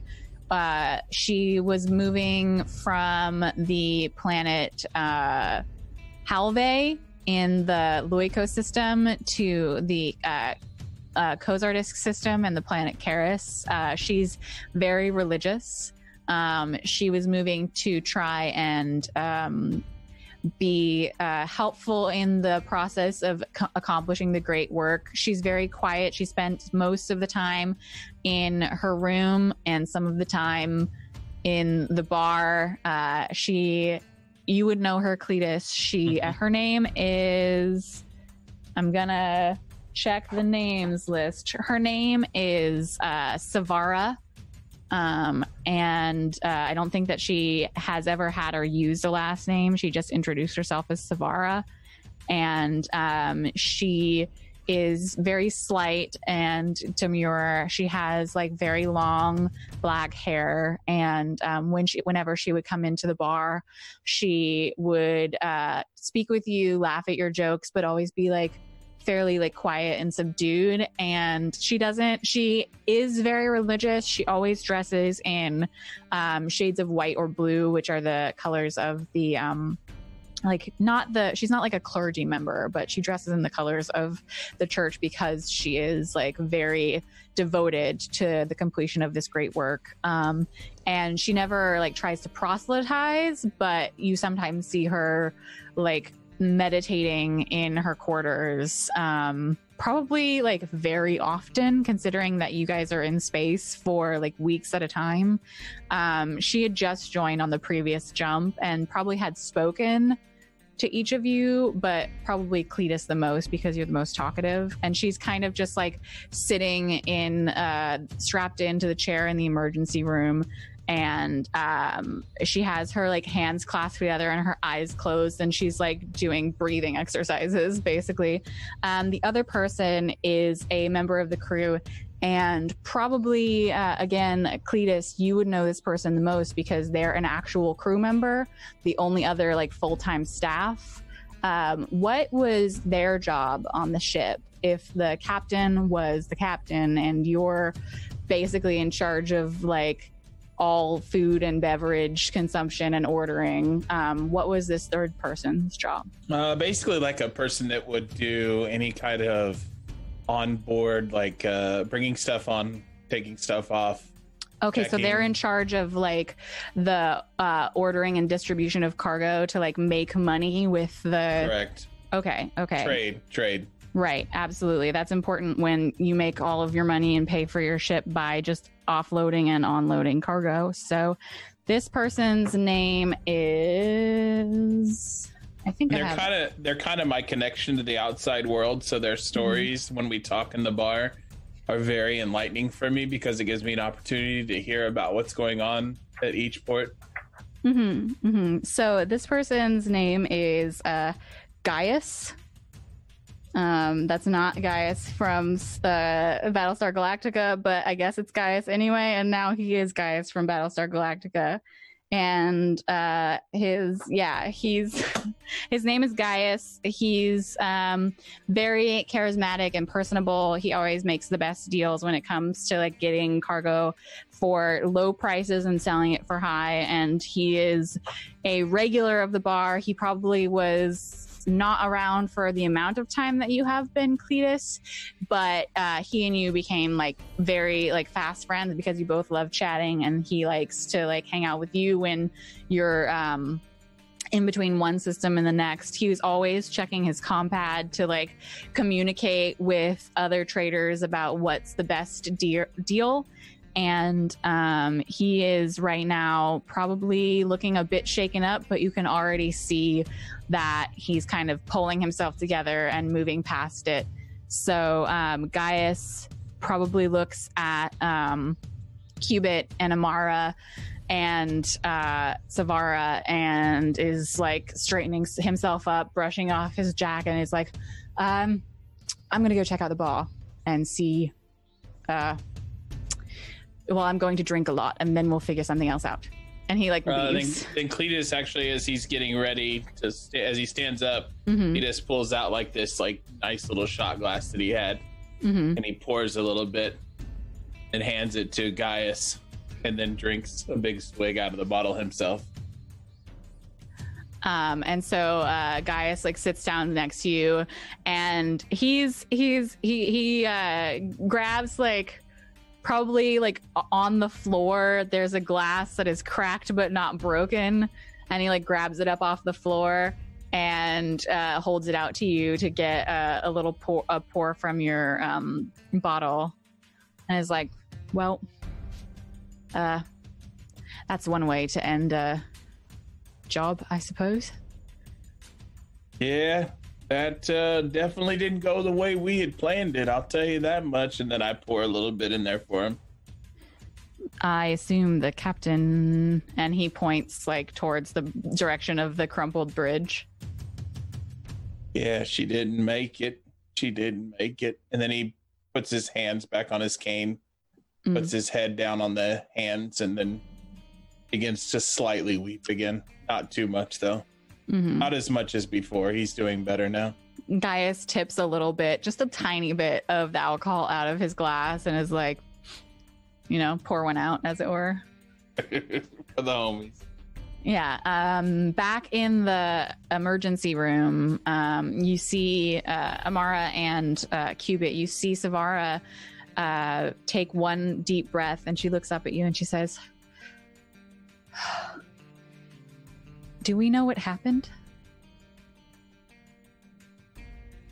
Well, we crashed. Other than that, I have no idea. I was just, I was in my room, and then, well, you, Amara, ran past and told us we had to. I just, everything was fine, and and then it wasn't. Do we know how close we are to the city? Can we get help? I think I, I kind of pull out my data pad and kind of like tap it. Mm. Um. So I'm not 100% sure how like Wi-Fi works in Stars Without Number. Um, you notice that the ship's computer and the ship's uh, network isn't up, isn't online. Obviously, um, the ship's computers are offline currently, uh, probably because they were smushed. Um, and uh, there is probably like almost instantaneous connection anywhere on this planet you will notice that like you can connect and get uh like the radio chatter or whatever it is from um most of the cities that you're familiar with but there is no chatter currently coming out of the city that you were docked with So I'm not seeing any anything significant. It's actually unusually quiet. I think I need to do some some more investigation. And I kind of just walk out of the room and look at look at everyone. I look at Amara and I kind of nod. Mhm. And then I and I just pick up my tools and I kind of just try to find something to work on. I reach over and there's another less broken glass that is like rolled our way, but it's sitting a little bit further from me. Mhm. And I grab it and I take my like overcoat and I rub it inside. I pour a little bit in it, and as as she's walking past me out into the center corridor, like the Mhm. center area, I reach up to hand it to her as a gesture of like it's gonna be okay. do you take it cubit I do. I, I think I I look at the crumpled wall. I look down at everyone sitting there. I take it. And I just I shoot it. I give it back to Cletus. hmm I say thank you. It's gonna, gonna be, be okay. okay. It's gonna be all right. I think we kind of say that in unison. Like we look Yeah. at each other. Yeah. We're like, it's gonna be okay. As long as we're okay, it's gonna be okay. All right, so Cubit, what is it that you're trying to like uh, take a look for or uh, look about on the ship? Like, what what is Cubit looking for when she pulls up the um, the compad, or like what are you looking for on in terms of like on the ship?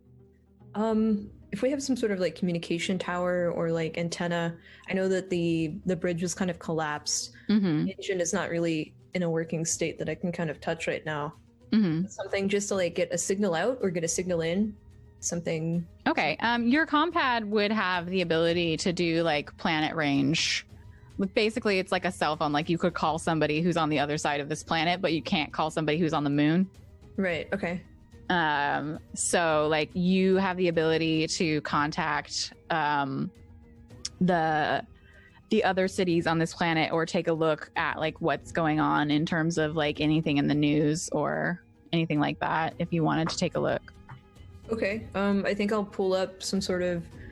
I don't know if there's like a a news channel that's like the the known news channel of the planet. Mm, I'll, I'll pull that up. yeah so there is there's there's probably like several different news channels but they all have the same thing on them. And when you pull it up and do you have your like sound turned on? Or like typically Um, how do you keep your like compad? Like it's probably like an ipad.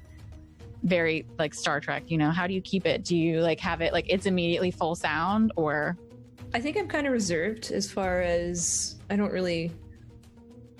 I might visit the bar or something every so often, but I'm not one to kind of sit and talk with people. More reserved, kind of quiet. I wouldn't say it's completely muted, but not Mhm. loud enough for anyone across the room to hear. If there's someone standing next to me, they might hear a, a little whisper of it. okay Um, so you pull up the first news channel that you can see, and you see um, shots that are obviously from a satellite into the space outside of the planet Sean, and there are. It, it actually surprises you because it looks fake when you first see it, but when it, they zoom in, you see that these are actual, real, like massive battle cruisers, and there are so many that they fill the sky completely surrounding the planet and they pan to several different satellite shots of this same thing and the newscaster's voice is basically saying like the Jorhild military has completely surrounded the planet Sean and declared a state of quarantine. No one is allowed in or out. There have already been independent ships that have attempted to get out of the planet's orbit and then shot down. Please, again, do not attempt to leave the planet's orbit. You will be shot down. We are currently trying to contact the government of Sean and find out what, if anything, the Jorhild military wants and why they have destroyed the city. And like they give the city name of the city that you are attached to. Um, and then there's a role at the bottom of the screen, like classic newscaster um, role where it says like the city of blank was targeted by several tor- uh, uh, nuclear devices and completely destroyed. Uh, no warnings were given. We are currently unaware of the reasoning bet- behind this uh, attack. And like this is just like going on loop, and it's basically just like they don't have any information of like why this is happening. Mhm. But um, yeah, it appears you're under siege. I think I kind of freeze in the moment. I'm just holding my tablet phone thing. And I look to my to my right, I guess where everyone's still kind of sitting, hmm remembering the captain. And I say, Cletus, I'm gonna need another drink. So I pull out the the, the first bottle is completely empty. So I pull the other bottle out and uh, begin to break the seal on it. And uh, I grab the glass that she set next to me, and I begin to pour into the glass another drink for her. hmm Tell tell me when. All right, that's good. That's good. And I, And then I hand the glass over to her as she's I- looking at the, the little screen. as I grab the glass, I think I, I'll hand the tablet to um to Amara and say, "It's not your fault. We have we have something bigger going on here, and we need to figure it out." Can you? Amara, you see again, like the news, uh, a bunch of military ships surrounding the planet. You see the the scroll that says that um, unprecedented attack on blank city, um, space elevator collapse, the civilian casualties in the hundreds of thousands, and um, that's just they're kind of reporting like this is awful. We don't know why. I look up at Cubit and I, I say, "Is this the only channel that you've been able to get?"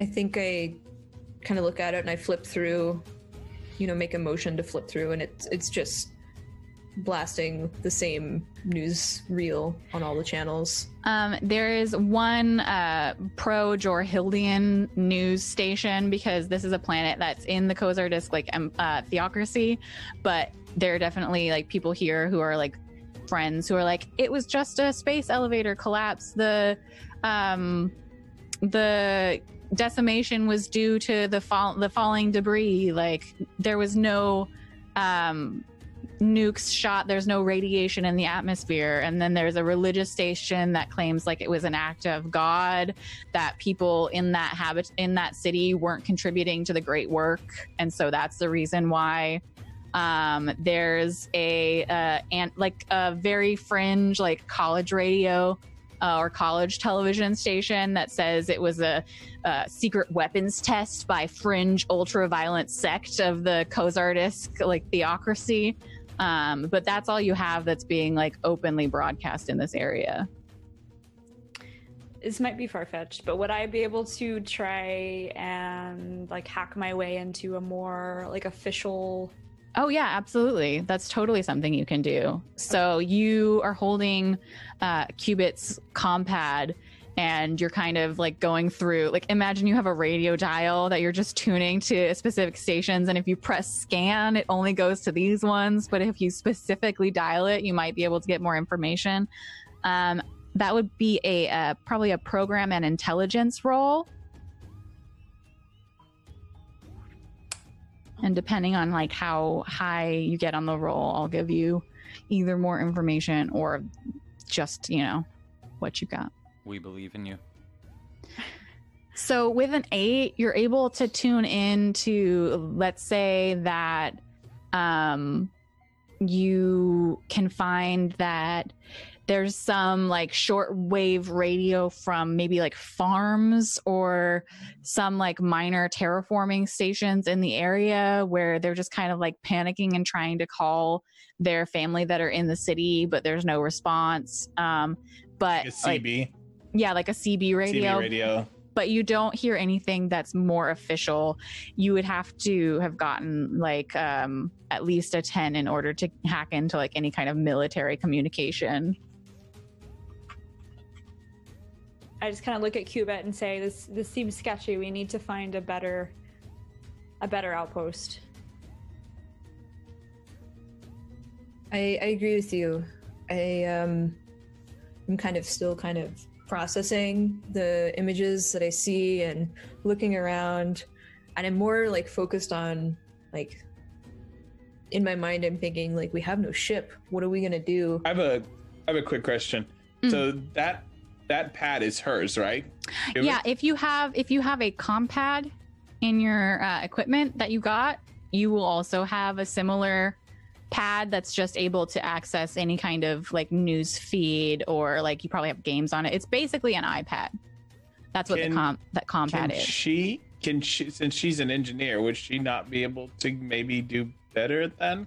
she would be able to modify it to try and get like a wider range signal or like like there's absolutely the chance for a role of like maybe i can fix it to get like more different. Like basically like instead of just looking from the like 88 to 104 like if you could you could fix it to try and get like the extra stations if we're comparing it to radio um with amara's trying to hack like that was basically like looking to see like if there was anything that she could specifically clue into that was extra information but you could absolutely try again with fix instead for sure Yeah, I'd like to like to try that. I think in the in the panic, I kind of like snap to Mm. and have a moment of clarity and say, okay, let me try something. like maybe even cletus suggests like maybe you can fiddle with it Hey, I I I think you might want to grab that there and take another look at it. You know, yeah, I think I'm I'm gonna try that. Let's uh Yeah, so absolutely you can here? fix. In this instance, uh, I think it's going to have to be intelligence because like it's more like um, programming or hacking and less like just hitting a bunch of buttons and seeing if you luck out. Um, so yeah, okay. Uh skills fix. Okay. Um, so with an 11, I will um, I will go ahead and give you and you probably let, like you have to turn up the volume to kind of like listen to it basically as though you're trying to crack a safe, let's say. Um, but you do with that um, larger uh, with that uh, higher roll with the roll of an 11, you can uh, hear what sounds like a coded message and when you get to like just the right station basically like when you hear that last click on the safe um, to your compad is beamed a uh, coded message um, that is just like repeating in text on your screen but it is it is coded. Um, it's not uh, it's not readable as it is right now. You'd have to uh, break the code. Is there I any would way that I can, would like- I would actually say for a second there, like I can hear it too, but I have no clue what I'm listening to. Yeah, it sounds I like would- like Morse code or something. Yeah, so I would look over to Mara, kind of like glare at her and be like, "Is there anything you think you can do with that?" like amara you've definitely um what is your history like what how do you know how to hack like what is it that you've d- done or learned in your past that taught you how to hack That I would say is my uh, aside from pilot what is hacking. Can you hear me? oh yeah you just froze for just a second Oh, sorry. Um. Oh yeah, my it's saying my connection is unstable. Oh no, yikes. You're i good. think you're okay You're good. yeah You're good. You're good right now. Okay, okay. Um, yeah, that would that's Amara's passion is hacking. So she started on buses and they are crap ships and has had to figure out how to, you know, hack their systems to make them a little bit better. Mm. Um, so that's kind of how she she learned that. Right. So you're more used to hacking into uh, like an actual ship's computer, but it's not too much more difficult. You look at the um, the code that is on the screen, and it's a series of like letters and numbers, but you can kind of see that there's like a symmetry to them that looks like a sim- like a similar code to the code you use for programming. Like it's absolutely something that you could try and make sense of if you wanted to. Okay, yeah. So I would definitely take it back and uh, attempt to kind of do what I did before. Now that you have the station, it should be easier to make sense of it. Um, so if you wanted to go ahead and make another program and int roll, Okay. teamwork makes a dream work. I just see them both huddling over it, Mm-hmm. working together side by side. Hopefully Amara doesn't vomit again. Correct. Did it work? Hopefully. I don't see it. Maybe a refresh. It's saying 12 on mine, but I'm also saying it's saying that I'm not connected to the server. Oh, so you'll Oh. need to refresh the page. Okay. Hopefully it keeps that 12. right. As soon as I make a great roll. Yeah, right. As soon as you do, then it's like, well, I can't connect to the server. Oopsie. Second life, dude. Yeah, I'll refresh and see if it can like grab that, but I'm not seeing it right now. Yeah, it's. Yeah, I've never, I've never gotten this. I'm sorry. It's saying. What do you think? Uh, let's take a vote, everyone. We can't see that she rolled a 12. Do we believe Dang her? it, I should have screenshotted Yeah, it. you can screenshot, send it in Discord, But I already or we refreshed. do trial by fire. I would say a vote. I I will give her the benefit of the doubt if all the rest of the crew is okay with that. I believe. Uh, I'm, I'm okay with good. it. Yeah. Terrible. Charisma. Okay. I would never lie. All right, you would never lie. I believe you. Okay, chat. Um, we're gonna believe in the twelve. Um, what you get, you're looking at the message. You like put it into your usual like programming interface. Um, like you copy paste it from Cubit's compad to your own. Um, and it takes you a moment, but you finally decode it. And um, what appears on the screen in front of you is um, it's the Jor it's the Jorhildian military code. Like once you decode it, it has like a from you know general whatever of the Jorhildian military to any uh, unit still stationed on planet. Immediately abort all missions and meet up with your uh, ship. Like it's basically telling them to like get the fuck off the planet. It's a recall message. hmm Okay. from the ships that are like around the planet, eh, sieging the planet, to any Jorhildian military stationed on Sean. Yeah, Can we so I hear this too? The pad. Yeah, It's would hold up the text. pad and kind of show it. Oh, to you Yeah. guys. So you see when uh, Amara holds up the, the pad, you see this like very official looking um, Jorhildian military message. It's like, to all Jorhildian military units, stop. Immediately evacuate Sean, stop. Like, basically. Why would they need to do to decrypt that? I kind of like say out like just. It's really odd. Yeah, why would you need to hide something like that? Well, if they're not letting anyone off the planet and they're only letting themselves off the planet, I can only imagine what they're planning to do with the planet. Wait, are you telling me they're gonna destroy it? I mean, why wouldn't they let anyone else off and why would they evacuate? We said, well, we heard that there was a quarantine. Uh, basically, just like a, like a siege. They were like not allowing anyone to to leave. Well, in the in the newsreel, you said something. Yeah, they were basically declaring like no one gets off, no one comes in, like Okay. quarantine. I want to make it clear really quick. We were just stopping there, right? Yeah, yeah, you were we don't stopping really there. have like a tie to that planet. No, no, Okay. absolutely not. Like that was the point. so we're when we- not like, oh, that planet. Like, no, no, no, no, absolutely. That was one of the reasons when we made characters. There was something outside of this planet that you all need to get back to. Like okay. you don't live here. This is not your home. Um, you can't just be like, well, I just guess I'll just stay here then. Like very pointedly, there are things that you need or want to get back to that are not on the planet Sean. So now right now we're basically at the point of deciding what the heck is actually happening and why this is happening, and less about like that planet, I believe. Yeah, it's mostly like, what are we gonna do? Yeah. Mm-hmm. Uh, I'm gonna on my compad uh message one of my contacts. Are the they city. on this planet? Yeah, they would be in um Right, Probably- because you have hench. it- What was it that you had uh, connected? connected. Yeah, yeah.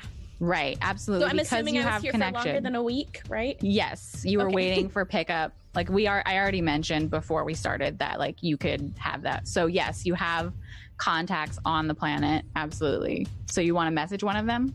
Yeah, I just want to message one of them and um just ask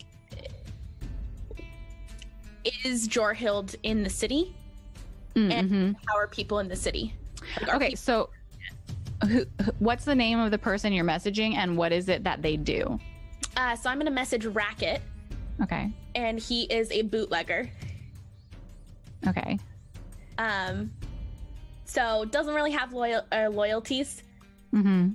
to either um, Kozardisk or Jorhild. Yeah, he's kind of And- for his own.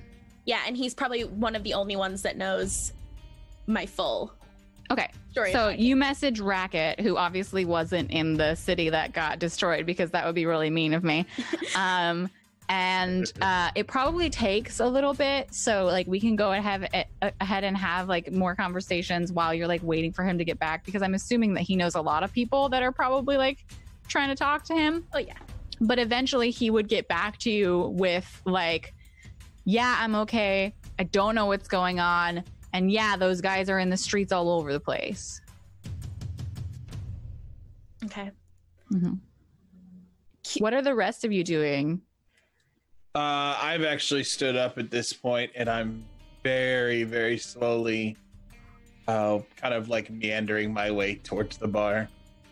Um, I'm not entirely sure where uh, Uskar is, but I'm looking for him. Mm-hmm. Where I are you, correct? Scar? Um, that to answer that, that requires a question. Uh, were the captain's quarters in the now sandwiched quarters, or No, are they, were up. They were upstairs with everybody. They're Okay. probably m- more towards the front, like kind of above the bridge. So maybe like the captain's quarters are a little bit scrunched at the bottom. Um, but she had like a double wide, basically, at the end of the hallway of the passenger bunks. Okay. Um, so I, I I, I'm in her room, um, or lingering outside of it, maybe in fear of entering it.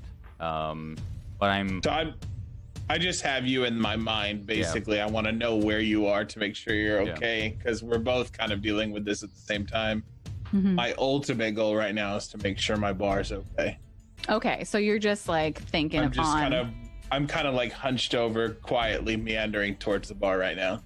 Okay, so you're in the bar. Um, Amara and Cubit and Gelpy and Gaius probably are sitting in this like wider hallway at the very center of the ship where the different ladders to go up and down are.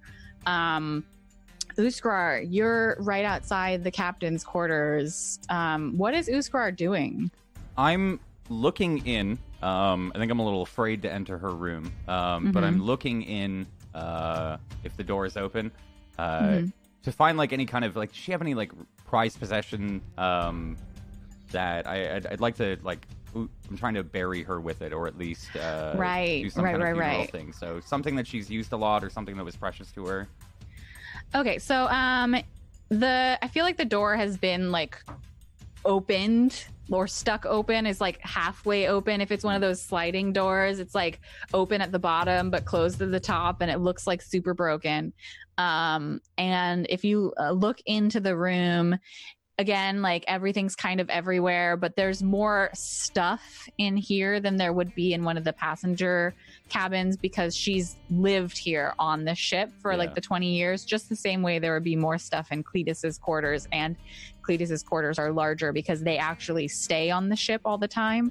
And um her like bed was a little bit wider than a normal bunk and had like special pillows which are now like strewn all over the place. Um she had drawers that are kind of like some of them are open some of them are jammed shut um with like different clothes. She probably had like a fair few like fake militaristic outfits like she Mm. loved the epaulets um and you see like now it's knocked onto the floor but it used to be on some kind of um hat stand basically it's this old fashioned looking it's obviously not actually old it's been styled it's in the style of something that's old um but it's an old fashioned tricorn hat Hmm. that you remember like you've only been here for a short time but you remember there was one night where uh, Cletus and the captain were celebrating some kind of useless anniversary of the time when they thought they'd paid off the ship, but it turns out that there were still like five years on the contract, but they celebrated anyway. And she had worn this silly hat and been like really proud of it. Um, so you see that on the ground. Um, yeah, so I'm I'm probably just sitting there staring at it um, Mhm. outside of her doorway, um, just kind of like fighting with myself as to whether or not he should he should break the uh, the privacy of the now dead person. Mhm. Um, is there the the emergency room is behind us, right? yes. Um, yes. It's at the it's at the direct other end Yeah. of this hallway. So I'd Mhm. kind of be like anxiously looking back if there's anyone is anyone watching Um, me. I feel like Savara is she st- she hadn't gone down the ladder with everyone else into the main level of the ship. You see her Hmm. um she's in her bunk that she probably shared with um I'm just going to say Gaius because like uh, of course like you guys probably share bunks with each other and um she she shared one with Gaius and she's just like very calmly folding blankets that have been thrown all over the place and like placing them on the bed and kind of just like doing small tasks in a similar way to how Cletus is downstairs fixing up his bar to just kind of like set things a bit to rights and let her mind process what just happened. Mhm. Um, I will kind of, with with great hesitation, Mhm. slowly start to walk in, Mhm. um, into a room and and just I am sorry, Captain. I am sorry. and I'll bow, um, and then kind of like just walk in and just very like meekly pick it up by uh with two fingers, um, and finish uh, bringing it downstairs. I think if if that tree is uh is is there um that Cletus said. yeah, yeah. It's Cletus like said c- there's It's like a centerpiece to the downstairs area because it's a grander like hallway, Mm, you have it's a almost wider like a- hallway, yeah. almost like a center, The trees- nicer looking. The tree is actually real and it's part of the ship's like oxygen replenishment Mm. like there's it's probably pretty common in this type of ship that there's a green space right in the middle to help with um, transmitting oxygen and carbon dioxide Um, especially on longer missions Yeah, I'd, I'd walk up and, and kind of like gently lay it down next to the tree, Mhm. um, and and kind of look down and Hey, Captain. I am very thankful for you for giving me passage on this ship to to get off the the hellish world that Uskar is from. Um, and uh, thank you for believing in Uskar and for being a good captain and for believing in me. I thank you. And I'll wave and then make my way to wherever the, the players or the other, the people are.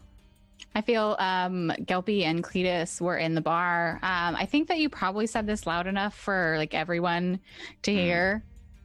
Yeah, because you're right next to the other two. Yeah. Mhm, mhm. So if if I found um, all of you, I would I would I have set up the captain's favorite hat next to the tree. If you want to, I say a few words.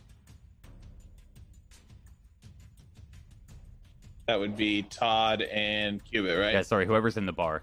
It's- oh, I thought you said. oh no, the bar is the bar is Oh. like right next to this hallway, so all of you were able to hear this for sure. Oh, okay, okay. I didn't know if we were close enough at this Oh, point. definitely. Yeah, you're because this is the like central area, and the bar definitely like opens up onto this hallway, so you Mm. could definitely hear it.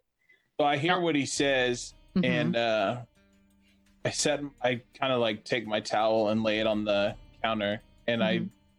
Realize how big the mess is in front of me is bigger than me right now. Like I can't handle it. Mhm. Um, I look over to Gelpy and say, "Will you please get the rest of that those bottles and picked up real quick for me? I'll be right back." And I begin to like stroll out to where uh, Uskar is. Um, and so you have to give me time for travel at this point. So one of the others are going to have to say something. Yeah, um, uh, Cubit and Amara, you two are still in the hallway. Does either one of you like you haven't known the captain for as long as uh, Gaius or Cletus have, but Uskar just like set this hat down and and said like if anyone wants to say anything, like we're basically having an impromptu memorial service, as it were. Does either one of you want to say anything? Or do anything? You could just, you know, like just, I don't know, salute the I don't know what you want to do. I think I'll walk over and and kind of just silently stand, and then I'll just pour a little of my drink out Mm-hmm. Pour one out for the captain. and kind of nod, and then Yeah. um, kind of just step aside. Amara kind of does the same, but without the pouring out. Just kind of nods her head and holds it down. Yeah, so you're processing like internally, being like, "Thank you, Captain." Um, Gaius, he's probably sitting with his back to the tree and thus the hat when Uskar comes down, and he sees you, uh, Cletus, like coming towards him, and like he turns back to his glass and is kind of like looking down into it, a little more forlorn than you'd usually see him and under his breath, but still loud enough for everyone to see, um, he mumbles something to the effect of motherfuckers. And like just like shakes his head as you pass by like Just anger. yeah.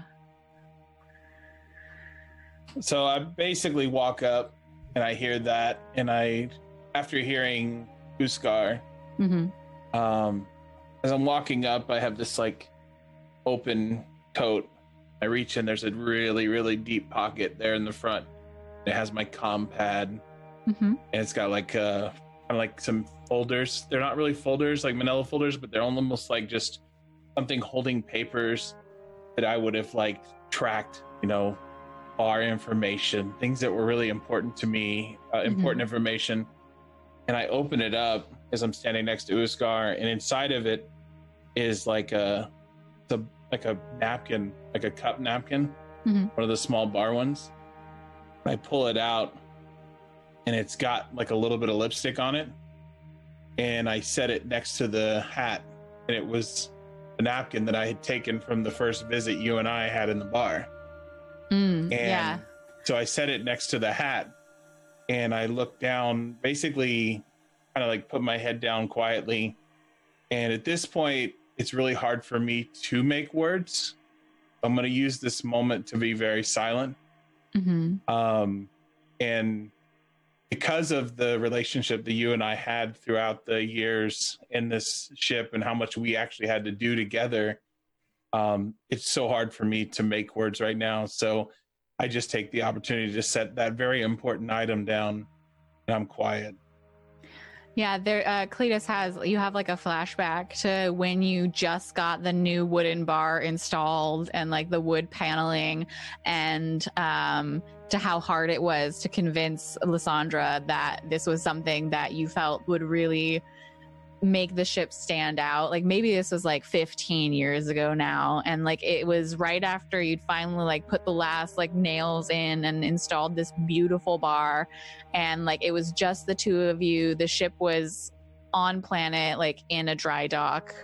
I Um, literally just showed you the napkins that I got like from the recent stop that was for the bar and I was really Yeah. excited.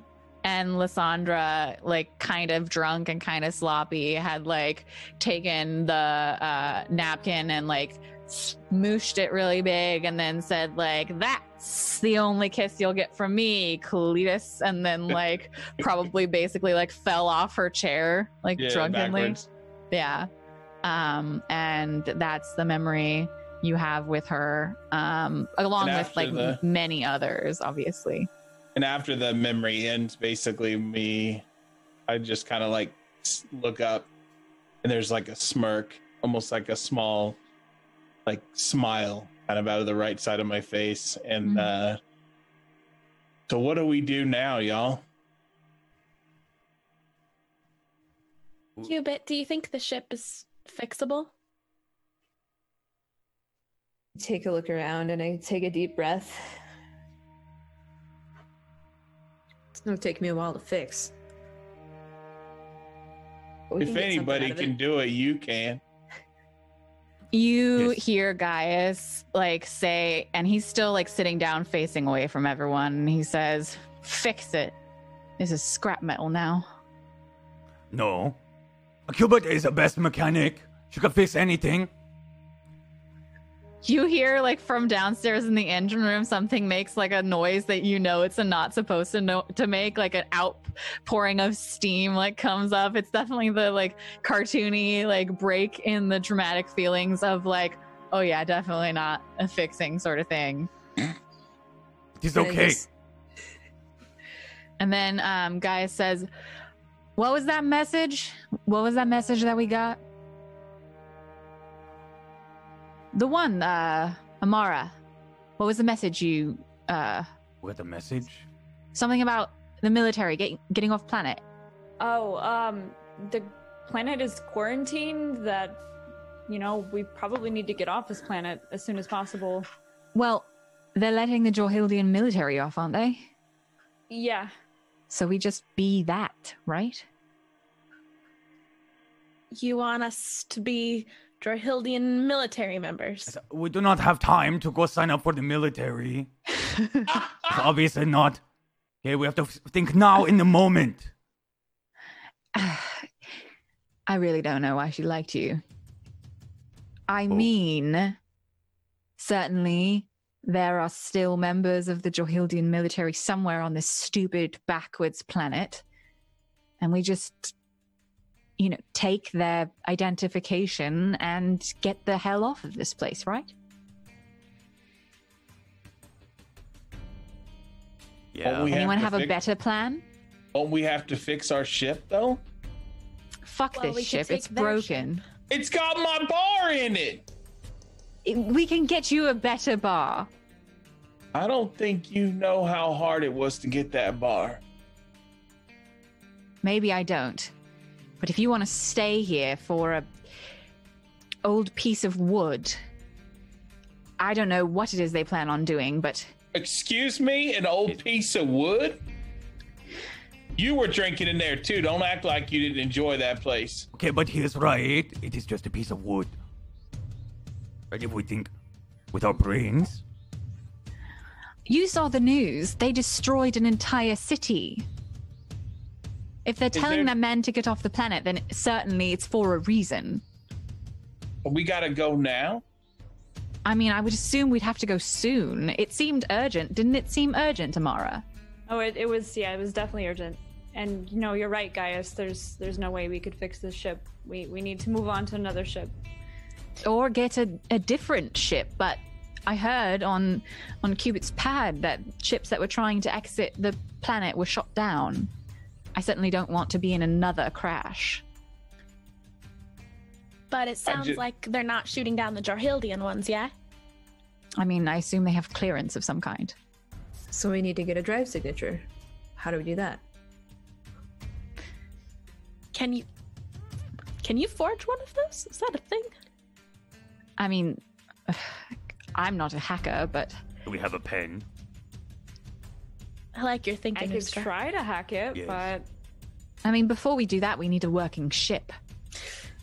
I can fix it. Yes, she is very good. I'm saying. Go find some other ship's engine and just strap it on. It'll be fine. Some flex seal. I know a guy. Just get a lot of duct tape.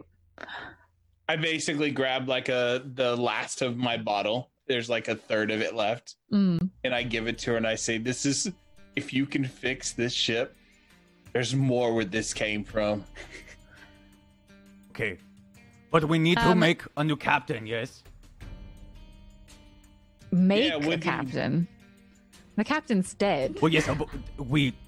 Yes, obviously. We need a new captain. You do not now. grow captains. Duh. we have to choose. Amara slowly starts to like back away. Where Uskar is from, if two people want to do something, then the men fight it out to the death for them. I don't. I'm not be- fighting anyone to the death. Uskar volunteers For captain? to fight to the death. On behalf of Amara. Uskar, why don't we save the fighting for the Jorhildians? That we might need. That's better probably the best What? bet. How do we decide? Before we decide what captain we need, we need to find a working ship. Are we gonna fix this one, or are we gonna try to find a base, a military base, and take theirs? Can we give her a chance? Uh, Cubit, you could absolutely like go into the engine room and like get a vibe, but I am telling you straight up that like with the accordion crunch of the front of the ship, you'd have to literally get like scrap metal and rebuild the front of the ship, and you would need to like bring this entire wreck to like a dry dock. Like that's months of work and probably more time God. than you have. Nothing we can do right now. Are- yeah. We'll I think do we we know gotta- where we? Oh, go sorry. ahead. No, you go, Cubit. Go. Or sorry, was- Starbuck. Both, was- either. Both. You can call me Cubit. Calling me Cubit. um, I think there's like another like loud hissing noise from the engine, and like a sprocket flies into the air. and I turn around and I'm like, okay, maybe I can't fix it. Plan B. As soon as she says that, I literally just start walking away to the bar. Like Oh. there is like no question that I can give a care less what happens if from this room. I'm gonna go say goodbye, basically. I'm sorry for stealing the one thing you love most in the world. okay. I tried. I tried to fight for it. oh no, absolutely. Uh, on I- our compads, can we tell where we are? Like, do we know? Yeah, we- yeah, you have GPS for sure. Um, are there any cities near us? So you the closest city is the one that is a burning pile of rubble. Okay. Um and that's probably like I mean, we're all I don't know, kilometers, miles, I don't know what's better. Um space kilometers. Um it's probably it's probably about an hour walk behind you because you definitely were like pretty high up and went um so that's where the burning pile of rubble is that you could definitely like go see if there's anything recoverable from the next nearest city like i said this is a fairly new colony so it's still like probably one of the lowest populated um, colonies in the Kozardisk theocracy um the next nearest city is probably at least a day's walk away if you're walking There was you said there was possible nukes that had gone off, right? So it'd probably not be Like safe the- to- The news had said that, but there was another station that said that there wasn't any noticeable amount of radiation. So it might have been like some kind of non-nuclear um, It seems it torpedo. seems over it seems over all the channels that it's like overwhelming like just rockets or Yeah. It was yeah. just like it was a big boom, but like yeah, there was one station that said there wasn't a noticeable amount of radiation, and you're close enough to the city that if there was radiation from a nuclear device, you would already be suffering from it. Okay.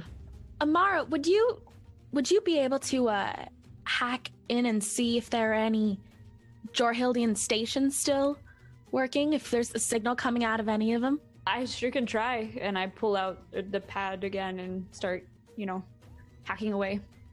Um, uh, since you like writing on your previous roll, um, you just get the repeat of like all uh, military units, the coded message, like all military units withdraw, um, is on repeat on the Jorhildian like station that you were able to access. It seems like they're intentionally being like just like get the heck out of there. There might have been like a previous instruction before this moment, but right now it's just jamming the frequency with withdraw. All Jorhildian military withdraw. So, would we be able to kind of locate a base on our GPS? Um with like I would say that's a new a new role if you're looking for a Jorhildian like secret military base, that's going to be definitely a new role um because Or they would maybe like a a place where it proves that there's a lot of just ships fleeing from the area. Um, like if radar, like the thing is is like like you could definitely try and use radar but that would be a ship's control and not your compad's control and the ship's computers are currently down. Like it might be easier to fix the ship's computers than it would be to fix like the entire engine and also the body of the ship but that's going to be like you have to fix it and then you can roll to try and use the ship's radar. Who knows if the antenna or what have you that controls radar is still working. Um you haven't been outside yet um but like it's absolutely possible for you to using the Jorhildian military radio that you already have try and figure out like where that um frequency is coming from on the planet's surface absolutely Okay. So with that, I'll, I'll try to scan for that frequency and see where that is. okay um i would say that is probably probably program and intelligence again or or notice. It depends on how you're doing it. I feel like it has to be program first because like you're definitely getting secret information from the computer that isn't just readily available. So i feel like that's still program and intelligence 11 nice. So amara rolls an 11 and you kind of are like cross-referencing and this isn't something that's meant to be done on a compad um, it's definitely you're kind of using what what materials you have available with the ship's computer down. Um, but you are able to find the closest uh, beacon that is relaying the message and um, it's also like you'll notice um, because you got that message back from your friend um, from Racket. Um, uh, I'm sorry, Gelpy. I was thinking Saji and it's Gelpy. Um, you got the message from your friend, friend Racket that there was still a ton of Jorhildian military in the streets of the city that he was in. The beacon is directing you towards this same city, which again is like a day's walk away. Um, if you could find some kind of vehicle, it would be less. But like I said, this planet is pretty sparsely populated. Um, so it's going to be a trek. And we'll have to do that trek next time. Uh, Perfect Because- timing. Whatever. Oh. Whatever you all decide to do, you'll have to decide it for our next episode because that is all the time we have left. Um, I am so happy that it went like almost according to plan. I like as a GM, I tend to be the like you plan something and then the players get into it and then it's completely off the rails and we'll never um, go the way you plan it. But like for this time, I spent months thinking about what I wanted to do with this show, and it actually, the setup at least, like went fairly according to plan. So I'm really excited to see what choices y'all make in terms of like what direction things go going forward. Um, before we uh, close off the show, I'd love for all of you to give another shout out. Um, anything that you're doing this week, where people can find you on the internet. Um, let's start with uh, Todriel. I'm so sorry to have thrust you into the position of saving the entire ship, but That was great. honestly, it was meant to be very, very hard because part of me wanted y'all to be stuck here. Um, The worst think I part- gained experience. It's what The worst part is she's left thinking she killed the captain. Um, yeah, I'm so sorry, Todd. Please, Horrible. please. You're on Twitch, uh, twitch.tv forward slash Todriel. Um, yeah, I play games. I talk nonsense. I'm just about as good at games as I am at flying the ship. So uh, you'll have fun over there, I'm sure. Everyone, make sure to go visit Todriel to make up for the fact that I made her character feel like she killed the captain. I'm so sorry. no, not at all. It's fine. Um, next up, uh, Saji, tell everyone where they can find you and anything fun you're doing in between this session and the next one. Uh, yeah, so you can find me on Twitch, uh, twitch.tv slash Sagittari. Uh, but mostly right now, I'm active more on Instagram, uh, posting a lot of my new abstract pieces there. Uh, so if you're an artist, you want to see more art, connect with the community, you can find me there. It's Sagittari with two eyes, though, because someone else has that name apparently.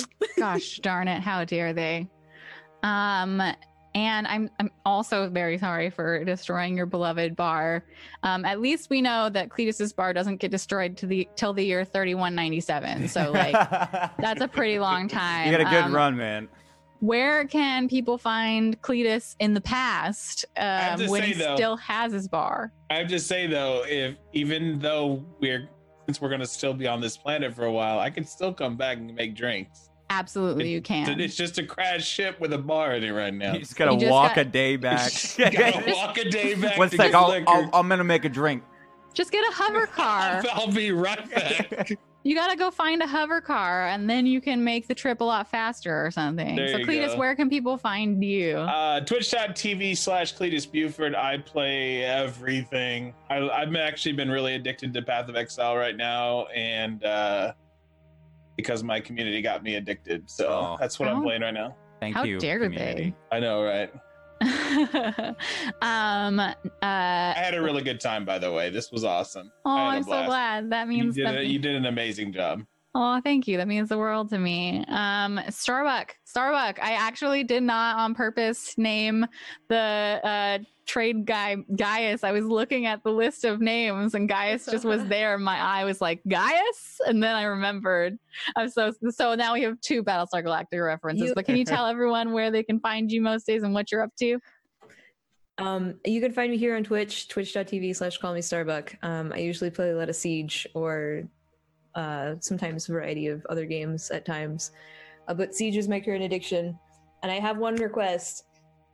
Please, at some point, have him say, no more Mr. Nice Guys. Okay, I'll try. I'll try and throw it in there. Maybe we'll maybe when we storm the Jorhildian military base and get ourselves murdered.